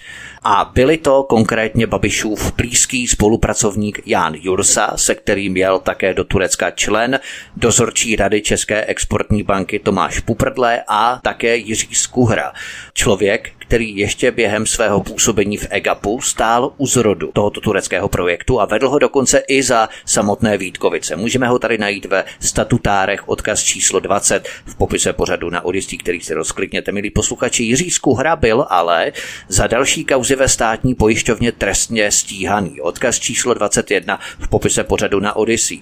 Měl jste na mysli i nějaké z uvedených jmén Babišových poradců v souvislosti s touto kauzou? Mně dodnes není jasný, co tohle, co, co ta parta měla, měla řekl bych, za účel. Jo? Co tohle to jednání e, mělo za cíl. Jo, já si to, si to pamatuju, já jsem pro tyhle ty lidi v Istanbulu zajišťoval ubytování, takže e, vím, o co šlo, prostě, ale co bylo pravým účelem. Já mám takový dojem, že tenkrát se objevil nějaký zájemce, který byl ochotný tu elektrárnu koupit. Jo? Byla to firma, zřejmě, ve které pan Skuhra předtím dělal, takže tohle byla, eh, řekněme, potenciální zájemce, který možná v těch raných stádiích chtěl tuto elektrárnu koupit. Byl ochoten se o tom začít bavit, takže podle mě je to, je to jenom moje spekulace, že jo. Ten, ten, nemuselo to být tak, že jo, ale určitý náznaky k tomu mám, že se tam prostě projednávala tahle ta možnost, že by, se,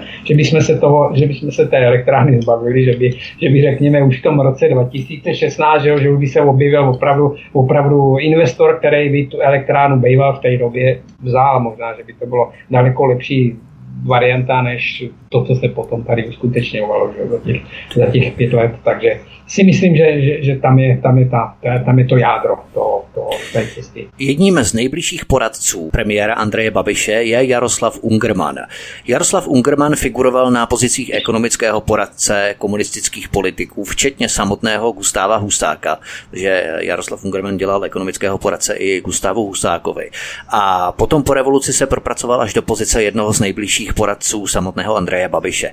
Má s tímto projektem něco společného Jaroslav Ungerman? No, pan Babiš zastává tuhle tu strategii, že kdykoliv ho začnete obtěžovat, kdykoliv ho začnete obtěžovat celuláry, jo, tak vás vždycky odkáže na pana Ungermana. To znamená, že pan Ungerman v tom v každém případě velice významnou roli hraje. Já bych řekl, že v tom hraje přímo roli ústřední, jo, že je to ten člověk, který uh, je spojnicí mezi všemi těmi, řekl bych, zájemci různými a různými vlivy, který tady působí, jo. Eh, ze stran, řekněme, těch oligarchů a podobných. Takže on je, on je to síto, který prosívá tyhle, ty, tyhle ty věci a sděluje ty informace, ty podstatné informace sděluje, sděluje panu, panu Babišovi. Takže eh, on, on je, řekněme si, takový, já to pořád cítím, že jo, on je takový ten, eh, jako člověk na odpis. Že jo. Kdyby se náhodou něco jakoby nepěkného objevilo nebo něco, tak on bude ten člověk, který nakonec, který bude nakonec, nechci, aby to vyznělo špatně, jo, který bude nakonec tím Babišem obětovaný, jako by řekli. Jo? Protože já jsem si všiml, to jsem si vydedukoval, že pan Babiš má tenhle ten, tenhle ten zvyk. Jo? Vždycky prostě někoho nastrčit. Dobré, ano, to nastrčit, nesouvisí. Ano, nastrčit ano. někoho prostě, kdyby náhodou, kdyby náhodou z toho byl průšvih, tak aby nakonec mohl ukázat, že jo, to jsme viděli na tom případu toho Nikulina, že jo, kdy on nakonec si umyl ruce, že jo, a, a, a všechno svět na toho svého na toho svého tohoto, že jo, ministra spravedlnosti, který samozřejmě nerozhod bez tohoto, aby to nešel projednat panu Babišovi, že jo. Ale přesto pan Babiš zůstal čistý, že jo, a tenhle ten, eh, tenhle ten uh, minister spravedlnosti, tak ten jo, přišel o místo. Takže já... Stropnický. Pojďme dále. Ano. Jak se k tomu postavil samotný podnikatel Jan Světlík, který řídil skupinu Vítkovice Holding? K podnikateli Světlíkovi se ještě dostaneme v sekci dopisů na prezidentskou kancelář Pražského hradu, ale jak se k tomu postavil on? No, já jsem dlouho nerozuměl, já jsem dlouho nerozuměl jednání pana Světlíka. Jo. Dlouho jsem nemohl pochopit prostě, proč jedná způsobem takovým, jakým jedná. Jako, jo. Ale nakonec až jsem přišel na to, až jsem si přečet, že vlastně 6 dnů zůstalo do doby reklamace, což samozřejmě nikdo v těchto šesti dnech nešel za panem Světlíkem a nezeptal se, pane Světlíku, poraďte nám, co máme dělat, máme to reklamovat, nemáme to reklamovat. Takže tohle to se určitě nestalo. Takže pan Světlík byl postavený, řekl bych, do role toho. Andric je ven z veškeré zodpovědnosti za špatně vyprojektovaný kotle. Jo? Bude to stát 50 milionů euro. Pane Světlíku, jestli ten projekt chcete dokončit, tak vytáhněte ze své portmonky, vytáhněte 50 milionů euro a můžeme to dodělat. Jo? Což samozřejmě pan Světlík se zřejmě v ten moment rozhodl, že tenhle ten projekt už dále nemá cenu nějakým způsobem prodlužovat, když je v téhle dané situaci No a prostě a podepřel, jako bych řekl, podepřel uh, vyhlášení insolvence, který bylo nějakou brněnskou židličkovou firmou ve tak Brno spuštěno už někdy v Dubnu. Jo? To znamená, že, že, že někdo zatím byl, to, to ne, že nějaká brněnská firma, která má 2 miliony, 2 miliony uh, zakládací kapitál, jo? si troufla prostě jít po krku největší strojírenské firmě v České republice, která tady byla, že jo. Takže to bylo samozřejmě všechno dopředu domluvené. Zatím byli určitý lidi, určitý figurky, který prostě našli někoho, kdo byl ochoten, našli nějaký tak Brno, kdo byl ochoten udělat tuhle tu špinavou práci. Že? Takže já vidím pana Světlíka spíš jako oběť. Oběť lidí, kteří si chtěli nadspat svoje kapsy nějakýma penězma, že? A přivedli ten podnik do téhle situace. On už pak jenom řešil vlastně, řešil už situaci ex post. To, co proběhlo mimo něho, to bylo to vypuštění těch, uh, řekl bych, těch, eh, té zodpovědnosti firmy Andrix. Jo? A on asi tenkrát už jinou možnost neměl, než prostě zabalit, zabalit celý, celý, celý power engineering, jo? I se všema možnýma prostě těma rozdělanýma kšeftama, prostě, protože oni tady měli možná v té době ještě dvě, tři, dvě, tři české elektrárny, které rekonstruovali, jo? Takže nad tím letím vším se zavřela, zavřela voda prostě a podle mýho eh, to nebyla přímo jeho vina, prostě dotlačili ho. Já vám řeknu, že já když jsem nastoupil, já když jsem nastoupil do Vítkovi, tak se tam vždycky tvrdilo, Světlíkovi se nikdy nesmí říct pravda. Protože kdyby se mu řekla pravda, tak on mi nás tady všechny vyhodil, jo. Takže asi zhruba, hmm. si si dovedete představit tu atmosféru, která tam vládla, jo. Světlíkovi se musí lhát, prostě lhát a lhát a lhát a musíme lhát všichni stejně. Prostě mezi náma nesmí být jeden, co by řekl pravdu, prostě protože tohle to, protože Světlík pravdu znát nesmí. No, tak asi takhle bych to charakter. Tak ještě rekapitulace před píšničkou, než se vrhneme do čtvrtého vstupu. Zbyněk Prousek, Zbyňku. Zazněla tady jména Babišova nejbližšího spolupracovníka Jana Jursy, Jiřího Skuhry z EGAPu a také z Vítkovic, Jaroslav Ungerman, bývalý ekonomický poradce Gustáva Husáka, také nejbližší spolupracovník Andreje Babiše, Martin Ulčák, který podle informací skupuje mnoho firm v rámci Vítkovice Power Engineering, respektive Vítkovice Holdingu, tedy celkového holdingu Vítkovic, které potom nakonec tedy byly v insolvenci. Ta jména Babišových poradců a Martina Ulčáka a tak dále. Co to v tobě zbuzuje, jaký komentář bys k tomu měl? To je to je tak náročná otázka, že teď zvažuju, jak na ní vůbec odpovědět. Eh, vemu to teda... Asi politických souvislostí, no, nebo něco říká, ano, ano, ano. V jednoduchosti je kouzlo, ty jména jako konkrétní jména konkrétních lidí ve mně nevyvolávají téměř nic, nemám kam bych si je zařadil, ale e, řekl bych, že obecně e, mám takový, takový, navnímal jsem tady z toho povídání takový základní, základní téze. Jedna věc je, že vůbec obecně na to narážím i já ve své práci, obecně je tady problém chtít e, nějaké informace a tím spíš chtít po tak, takzvaně po státu nějaké informace. E, jak tak, jak říkal pan inženýr, je to opravdu o tom, že v tom okamžiku, když, se stá, kdy jste v roli prach obyčejného, obyčejného aktivního občana a chci, o něco se zajímáte, projevujete nějakou aktivitu, nějakou iniciativu, řeknu zdravou, pozitivní, tak se stáváte takzvaně nežádoucí. Čili všecko to já vnímám tak, že je to děláno z vrchu dolů a bohužel v posledním období čím dál víc a čím dál agresivněji aby prostě národ byl jen takové tupé ovečky a co se jim naservíruje, nasype do žlabu, to tady prostě máte a oni se nestarejte, hlavně mějte hlavičky dole, mějte hodně ohnuté hřbety, zvonte si tím zvonečkem a nekoukejte se vlevo, vlevo ani vpravo a tím spíš ne nahoru. Takže já asi, asi tak toto vidím na, ty, na ten problém těch informací.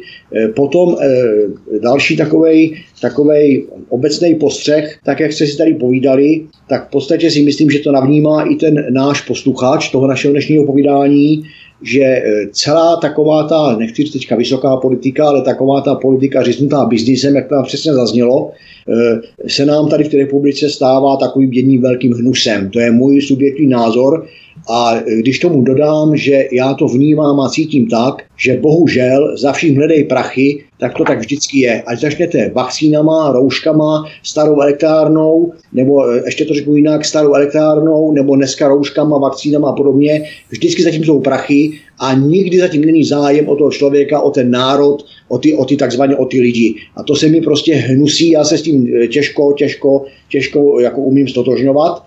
A pak mi napadla taková, taková humorná, nebo teda černý humor vůči panu Kellnerovi, protože když tam říkal, já to pochopitelně všechno vím, nějaká taková věta tam padla z jeho, z jeho vyjádření, eh, tak e, mě tady napadla v této souvislosti takové přirovnání, že kdyby toto někdo řekl v divokých devadesátkách, tak si myslím, nebo vůbec měl takové informace v divokých devadesátých letech, jako má dneska pan Kelder, Eh, tak by asi si myslím, že byl pro ně připravován nějaký objemnější sud a že by se asi podíval brzo na Orlíku. Dneska je to bohudík trošku, eh, jsme to někde už trošku jinde, doba pokročila, je doba modernější, takže dneska nepotřebuje Orlík eh, jako přehradu ani její vodu, ani ty sudy. Dneska na to dostanete rozsudek jménem republiky a uklidí vás na Mírov na 22,5 let za něco, co jste vůbec neudělal. Takže e, doba se opravdu mění, takže to jsou takové moje postřehy k tomu, k tomu všemu, dál do toho nebudu vstupovat byla taková narážka na Maroše Straňáka, pořád, který jsme spolu měli minulý rok. A bude to velmi zajímavé. Dodat ano. jednu větu ten, k tomuto tématu. Já mám kamaráda dobře, dobře. na Slovensku a, a ten mi pořád říká, kamaráde, kdybys tady na, ty na Slovensku dělal to, co děláš u v Čechách, tak už jsi dávno mrtvý. Jo? Takže to je jenom pro charakterizování, charakterizování doby. Jo? Takže na Slovensku už bych to býval měl za sebou. Jo? To... Ale pane, pane inženýre, to je otázka k dnešnímu dní. Otázka je, jestli si za telefonu, jestli vemete telefon, že jo? No, no, ano ano, ano. Bývalý ředitel zahraniční kanceláře v turecké Ankaře společnosti Vítkovice Power Engineering Miroslav Kelnár a soukromý detektiv lovec Šmejdů Zbyněk Prousek jsou hosty u nás na svobodném vysílači. Od mikrofonová zdraví Vítek. Po písničce se vrhneme do posledního kratšího vstupu dnešního večera, dnešního vysílání. Zůstaňte s námi, hezký večer.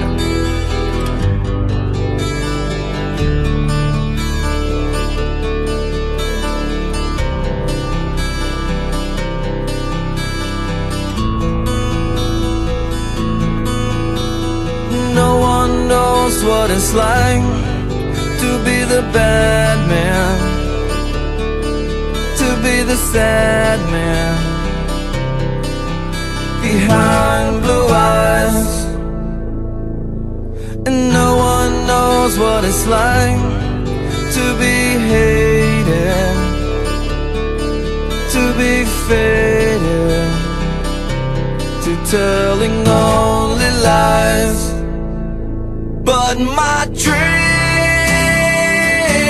they aren't as empty as my conscience seems to be. I have hours only lonely. My love is vengeance that's never free.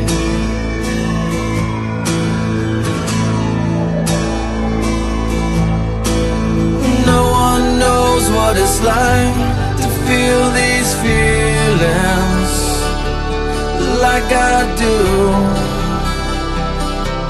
And I blame you. No one bites back his heart on their anger.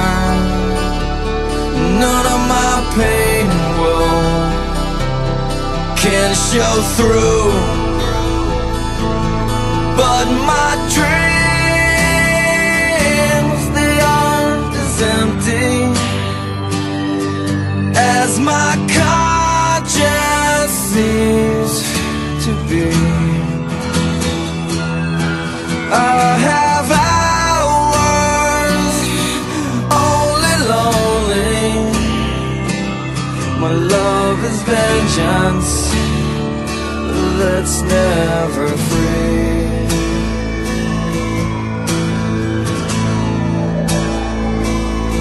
discover. L I E. Discover. L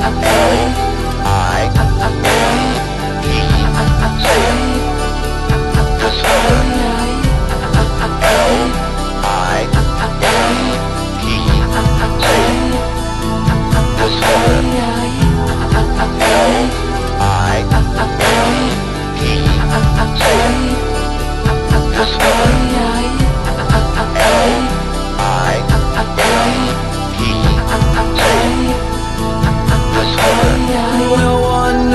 What it's like to be mistreated, to be defeated behind blue eyes, and no one knows how to say that they're sorry. And don't worry, I'm not telling lies,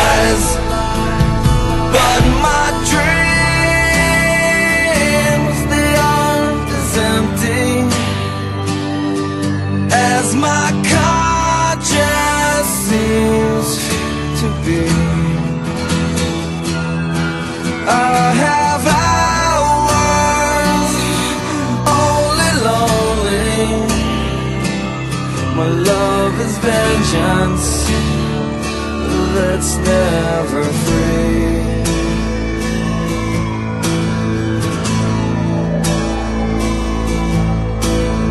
No one knows what it's like to be the bad man,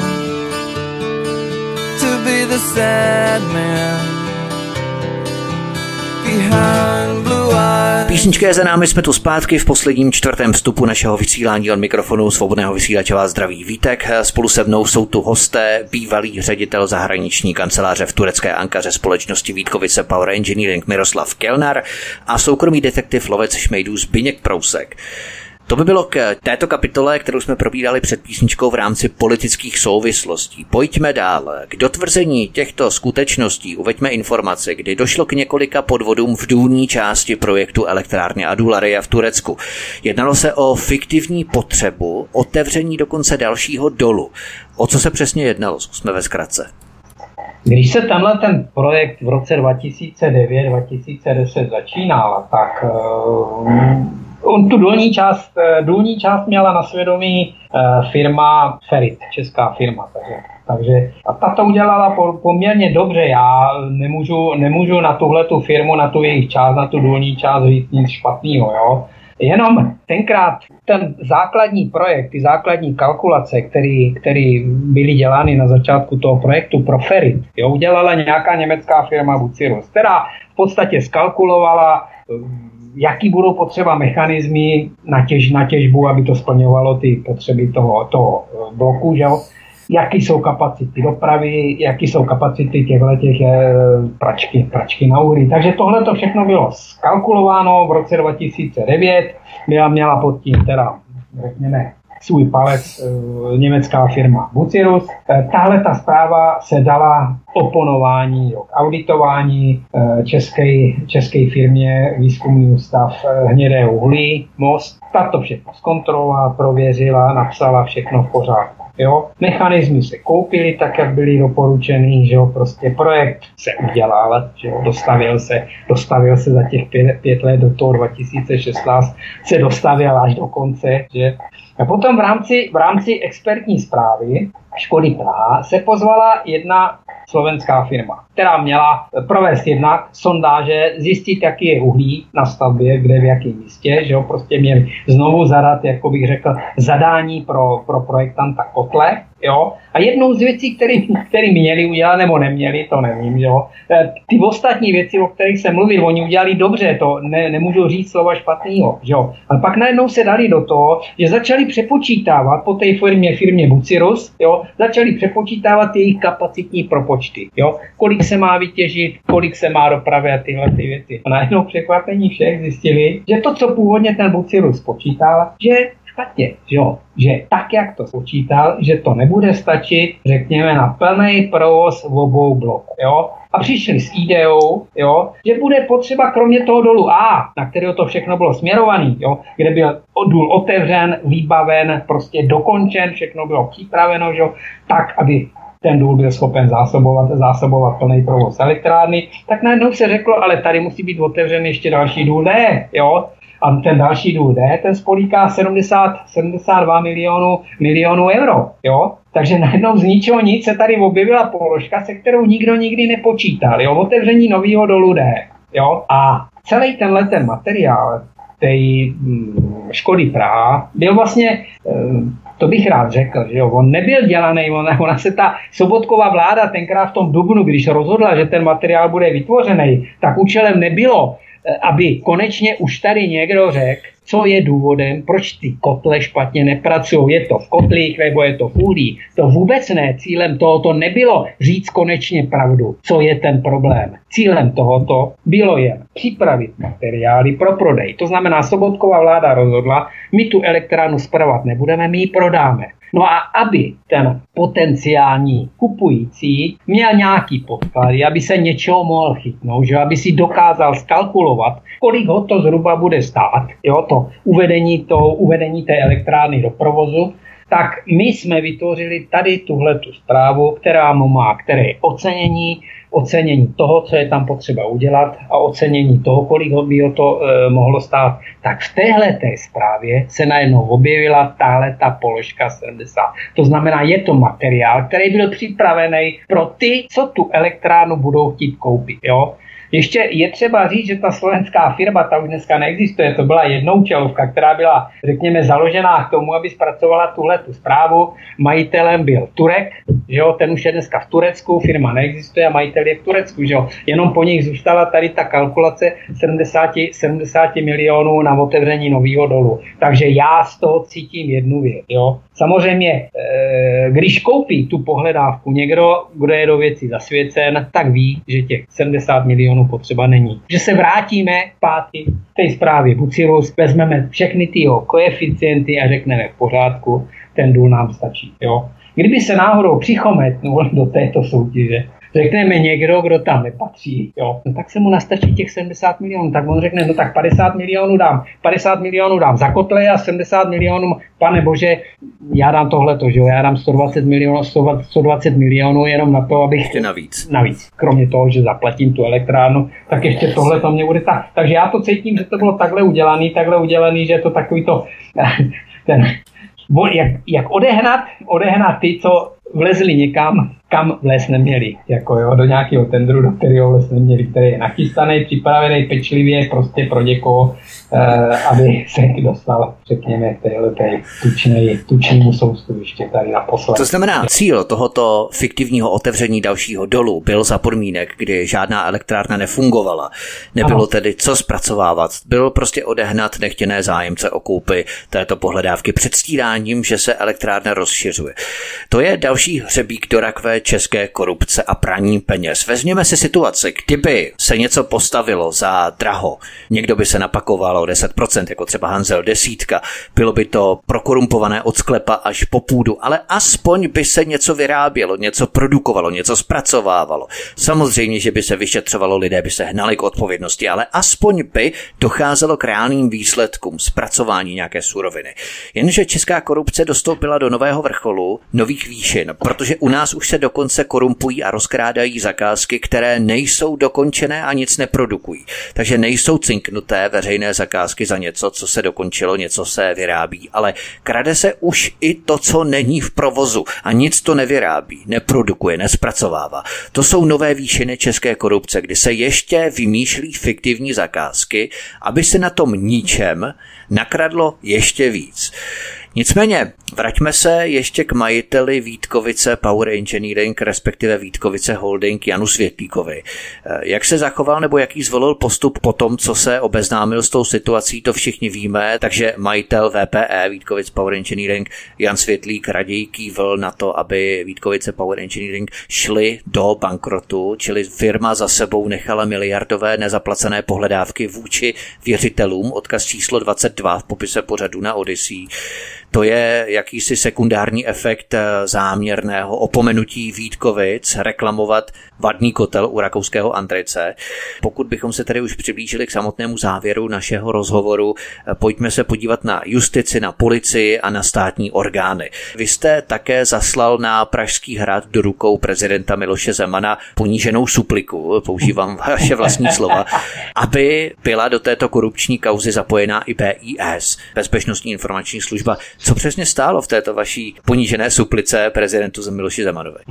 Já když jsem mluvil o těch třech trestních oznámeních, které jsem podal, tak všechny tři byly uzavřeny. Asi rok a půl se nic nedělo, vůbec nic. Nikdo mě nekontaktoval, nikdo z policie nekontaktoval ani ty lidi, který já jsem tam napsal. Něco jsem tam napsal vyjádření, napsal jsem tenhle ten člověk, to může potvrdit. Tady je jeho telefonní čísla, nikdy nikoho nevolali, nikoho se neptali, prostě žádný žádný, žádný, žádná snaha něco zjistit, něco ověřit a podobně. Jo.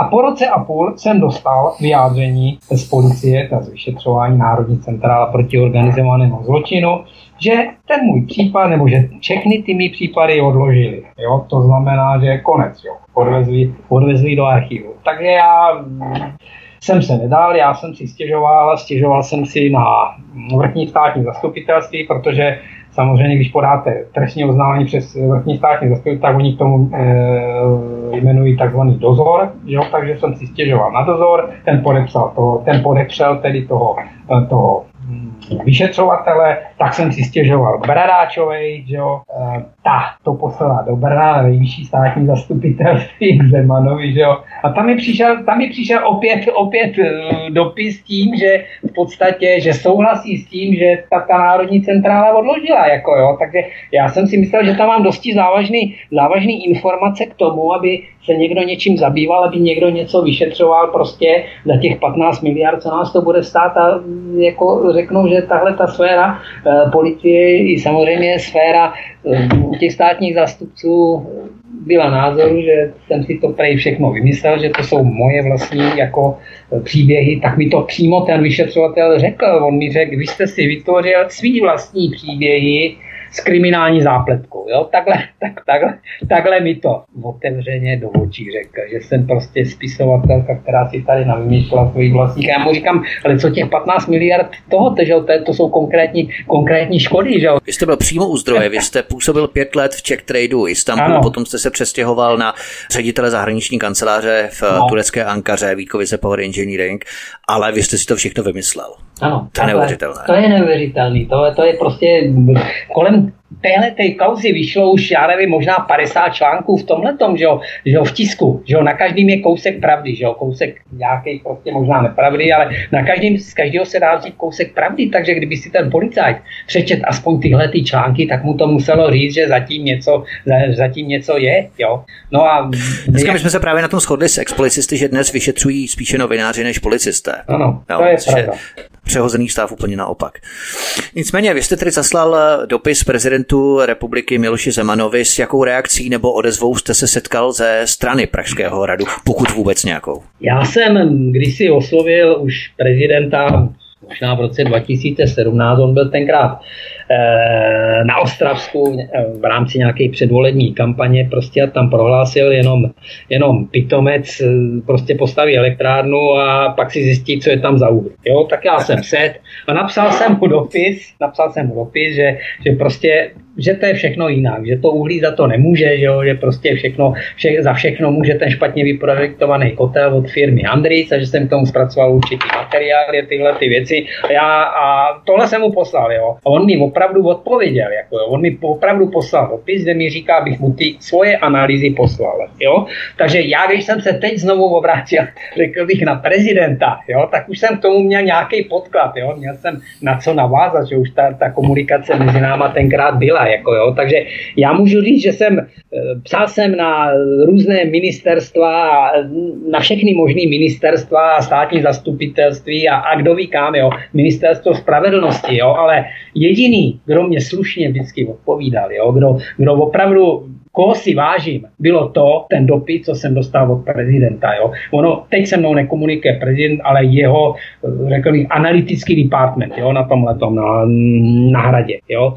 Takže vždycky mi odpověděli slušně, prostě uh, potěšili mě, řekl bych i svým způsobem, pozbudili, abych v tomhle tom měl dál, tak, tak říkám, když tady bys teď rozjelo tuhletu, rozjelo tuhletu, tuhletu aféru s těma vrběticema, nebo jak se to jmenuje, že jo, tak mě napadlo, říkám, tohle to přece padá jim, jim do tohoto, no, eh, do renku, ne? Oni nemají jenom, aby honili tamhle Jamese Bondy, že jo, oni mají i ekonomickou ochranu ekonomických zájmů českého státu, jo, To znamená přeshraniční. Jo? To znamená, že tohle to je přece přesně to, čím oni by se měli, měli zabývat. Jo?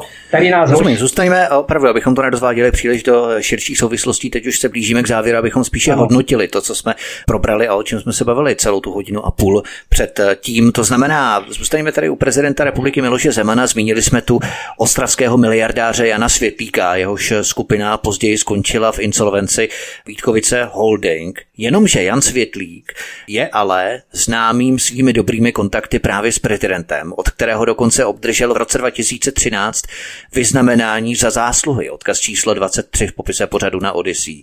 Myslíte, že tohle může hrát eh, určitou roli v rozhodování prezidenta republiky? On vám sice slušně odpoví, ale to je tak asi všechno. No, v každém případě, co si myslím, tak asi to prezidenta hodně mrzí, že tenkrát eh, tomu Světlíkovi udělil tu cenu podnikatele roku, že jo, hmm. a že se potom nakonec ten Světlík... No, když to hodnotíme zpětně, tak on o tom samozřejmě nemohl vědět, co se stane. On nemohl, ano, v té době, tedy, ano, ale, no, v té době, ale určitým ano. způsobem to potrhuje jeho dobré vztahy s Janem Světlíkem, to právě na to narážím. No já myslím, že už ty dobré vztahy nejsou, že, že tím prostě tím, tím Světlík vypadl, jako bych řekl, Sokolu, Sokolu těch, ze kterými on má dobrý vztahy. Takže já si myslím, že že, že tohle to skončilo, že tohle to skončilo, jak víme, náš prezident nezapomíná nikomu tyhle ty, řekl bych, přešlapy, že dostal důvěru, prostě tuhle tu důvěru, důvěru nějakým způsobem ztratil, takže já si myslím, že tam mezi tím současně, v současné době není žádný, žádná vazba. Jo? Rozumím, Pan... znamená, že došlo k ochlazení těch eh, vztahů. Ano. Vy jste také zaslal eh, podnět na Úřad pro ochranu hospodářské soutěže, respektive antimonopolního úřadu, co by podezření na tender z nekalé hospodářské soutěže. Eh, získal jste už nějakou reakci, jak se k tomu úřad postavil? Já jsem poprvé poslal dopis, ve který jsem vlastně zopakovala to, co já jsem poslal na tohleto na EGAP, to znamená pojďme a, pojďme a, a žalujme, žalujme Andric, jo, a dopis, byl to dopis teda, ve kterým já jsem vysvětlil tu podstatu těch šesti dnů, kdy Vítkovice měli reklamovat a oni nereklamovali. Že? A k tomu jsem měl samozřejmě i další, další věci, kde jsem upozorňoval, že tady byla korupce ohromná na tomhle projektu a že je právě tím, že se to v současné době prodá, ten, ten projekt, jo, ta elektrárna, jo, že to stíží, stíží možnost žalování toho Andrice Andrice eh, k mezinárodní, eh, k mezinárodní arbitráži. Protože samozřejmě, co udělá mezinárodní arbitráž v té situaci, když česká strana to bude žalovat, jmenuje tým expertů, tak jak byl jmenovaný tady ta škoda, takže to bude mezinárodní tým a pošle je na tu stavbu, že jo, pošle a řekne, vente tam záznamy, vente si tohle, to začne tohle, to všechno, vyšetřování začne od začátku. Jednou z věcí budou chtít, budou chtít záznamy, záznamy eh, z tohoto, z provozu kotle a tyhle ty věci. Jo v, v momentu, kdy prodáme tenhle, ten, kdy prodáme tuhle tu elektrárnu, tak tahle ta možnost padá. Bude tam soukromý vlastník a ten řekne, panové, můžete si, můžete si tohleto, můžete si tady chodit kolem elektrárny, kolem plotu, ale do, do té elektrárny já vás nevpustím. Já nemám eh, žádný opodstatnění nebo žádný důvod, proč já bych tady nějaký mezinárodní tým expertů poslaný tohoto. Ano. Jak tedy dopadl ten váš dopis na Úřad pro ochranu hospodářské soutěže tady? Žádná reakce? No oni mi na to odpověděli. Oni chtěli nějaký doplňující informace tak já jsem jim ty doplňující informace poslal, je to možná tak 10 dnů, co jsem, co jsem jim to poslal prostě a, a od té doby zatím žádná reakce. Takže podle mýho to zjišťují, vyšetřují nebo něco takového, prostě pracují na tom, prostě protože uh, jsem tam uvez dosti závažné informace k tomu, aby opravdu uh, se to prověřilo aby se prověřilo. Uvidíme. Pokud na základě toho, pokud to, samozřejmě budou rozpracovávat i dále, tak se to třeba dostane do médií a uděláme třeba i další třetí pokračování našeho dnešního pořadu, které je vlastně navazující na první pořad ohledně turecké elektrárny, která stála 12 miliard korun a tyto peníze se vyhodily z okna za elektrárnu, která nefunguje, která chátrá, která stojí nevyužitá a není v provozu. Prodává se nikoli elektrárna, ale její pohledávka. Zbigněk Prousek, Zbigňku, tvé poslední závěrečné hodnocení bilance shrnutí toho našeho dnešního vyprávění tam mě zaujalo opravdu to eh, hodnocení jakéhosi řadového vyšetřovatele, který měl tu drzost obvinit profesionála, který vlastně byl v Turecku pět let zaměstnaný v rámci Czech Tradu v Istanbulu a potom přešel od listopadu 2011 na zahraniční kancelář, eh, zahraniční divizi eh, Vítkovice Power Engineering v turecké Ankaře. A přesto tohoto profesionála, který vlastně strávil v Turecku řadu let, tak obvinil, že tomu nerozumí a že si to všechno vymyslel. To je opravdu neskutečná drzost, kterou si někdo vlastně ještě dnes může dovolit. Tak já na to hned navážu. Eh, já řeknu, že to je sice drzost, ale pro mě osobně je to naprosto obvyklý jev. Za prvé, policie se obecně bojí jakékoliv profesionality, protože vedle tím ještě, ještě víc vynikne její neprofesionalita a její neodbornost. To je jedna věc. A e, druhá věc záleží vždycky, jaké, jaké tam je zadání od začátku. Čili, čili pro mě to je naprosto běžná věc a mohl o tom dneska já možná psát i knihu, minimálně brožura by z toho byla. Jenom z mých osobních zážitků nemluvě o tom, co se dozvídám z okolí, e, z, z práce v institutu ale Vytázkové a tak dále, a tak dále. Ale abych nezdržoval, nezdržoval náš vysílací čas, tentokrát jsem si poznámky opravdu udělal z toho vašeho rozhovoru. Eh, takže moje poznámka číslo jedna je taková, že eh, jak jste nám hovořili o, o, o tom cíli neříkat pravdu, tak jsem si tady udělal poznámku, kterou ocituju, že neříkat pravdu není, není cíl v této kauze, ale je to politický program. Potom jsem si tady udělal poznámku číslo dva, že policie České republiky v moderní době, moderní policie České republiky už dávno nevyšetřuje. Ta se zviditelňuje podle mého názoru pouze na bagatelní delikvenci, na tom si jakoby dělá, dělá patky, ale závažné kauzy, tím spíš závažné hospodářské kauzy neřeší, neřeší vůbec. Zase bych to rozdělil na dvě takové základní větve v několika vteřinách. První je ta, že tak činí e, z nedbalosti, to znamená z, z neodbornosti, kterou narazuje určitou, určitou svoji libovůlí a ta druhá větev je naopak, že to, že to činí naprosto úmyslně a to, zasna, a to podle, podle objednávky palec nahoru nebo palec dolů. To je můj názor na současnou moderní policii. E, za třetí poznámka tady je tam, jak jste hovořili o tom, jak tam pan inženýr Kellner hovořil o tom, že vyrozuměl státní zastupitelství a tak dále, paní Bradáčovou, pana Zemana a tak dále. E, zase bych tady mohl rozvádět ze široka moje osobní zkušenosti, nemá to žádný význam, mohl bych rozvádět kauzy, které u institutu Aleny Vytázkové řešíme několik set, nemá to tady žádný vysílací, vysílací význam v úvozovkách, ale eh, vede to k takovému mému závěru, že dokud tady bude duo, ne bermudský trojuhelník, Bradáčová, Ištván Zeman, tak nám tady, tak nám tady spravedlnost této země bude mizet přesně jako v tom bermudském trojuhelníku.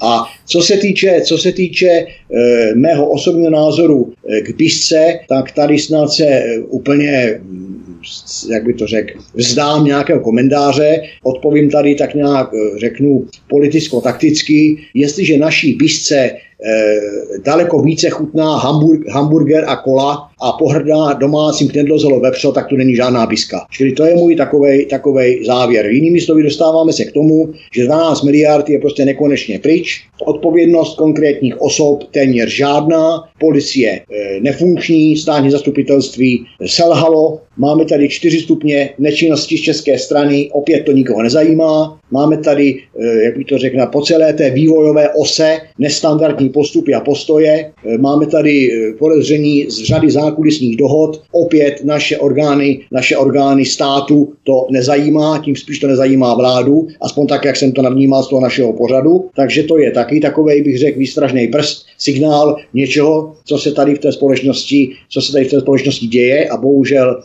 ono se to spíš rozvíjí, než aby se to spíš utlumovalo. Dostáváme se k závěru, že být jakýmsi aktivním občanem, zajímat se o dění kolem sebe, tím nechci říct sbírat drby a pomluvy, je problém, a to jak směrem nahoru, tak směrem dolů. A e, myslím si, že bychom mohli tady dlouze a dlouze povídat, ale mm, já si myslím, že někdy je někdy méně znamená více, takže náš posluchač určitě pochopil, o čem to všechno tady je a jestliže jsem říkal takové to ústřední moto, Eh, tak jak tu kauzu vnímám já jako neodborník, tak si myslím, že opravdu jsem říkal, za vším hledej peníze, tak je to tak.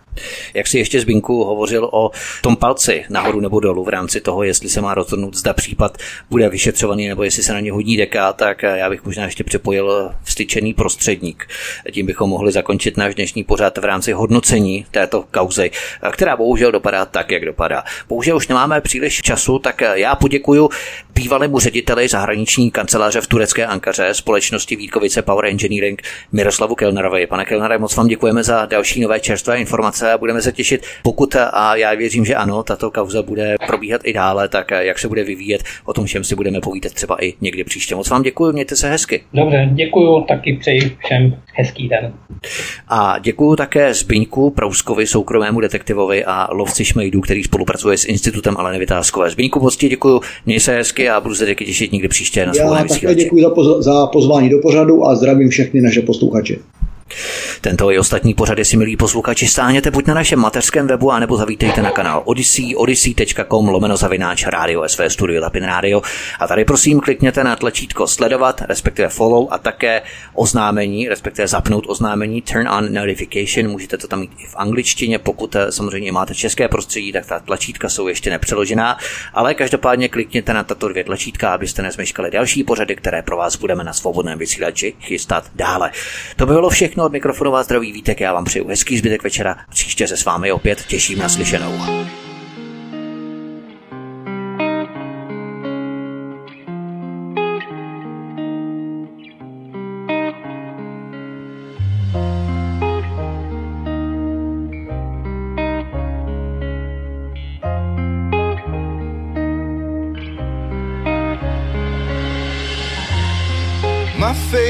Above the water.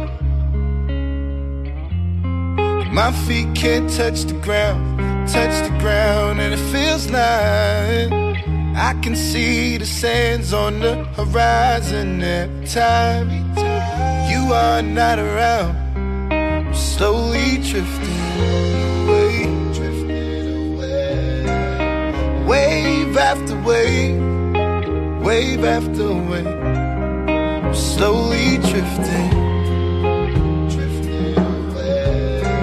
And it feels like I'm drowning, pulling against the stream, pulling against the stream.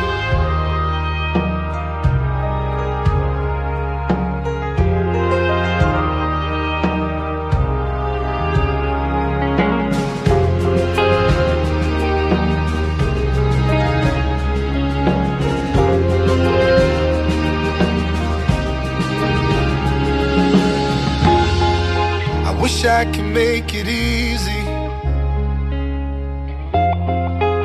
Easy to love me, love me. Still I reach to find a way. I'm stuck here in between. I'm looking for the right words to say. I'm slowly drifting, drifting away. Wave after wave, wave after wave slowly drifting, drifting away. And it feels like I'm drowning, pulling against the stream, pulling against the stream.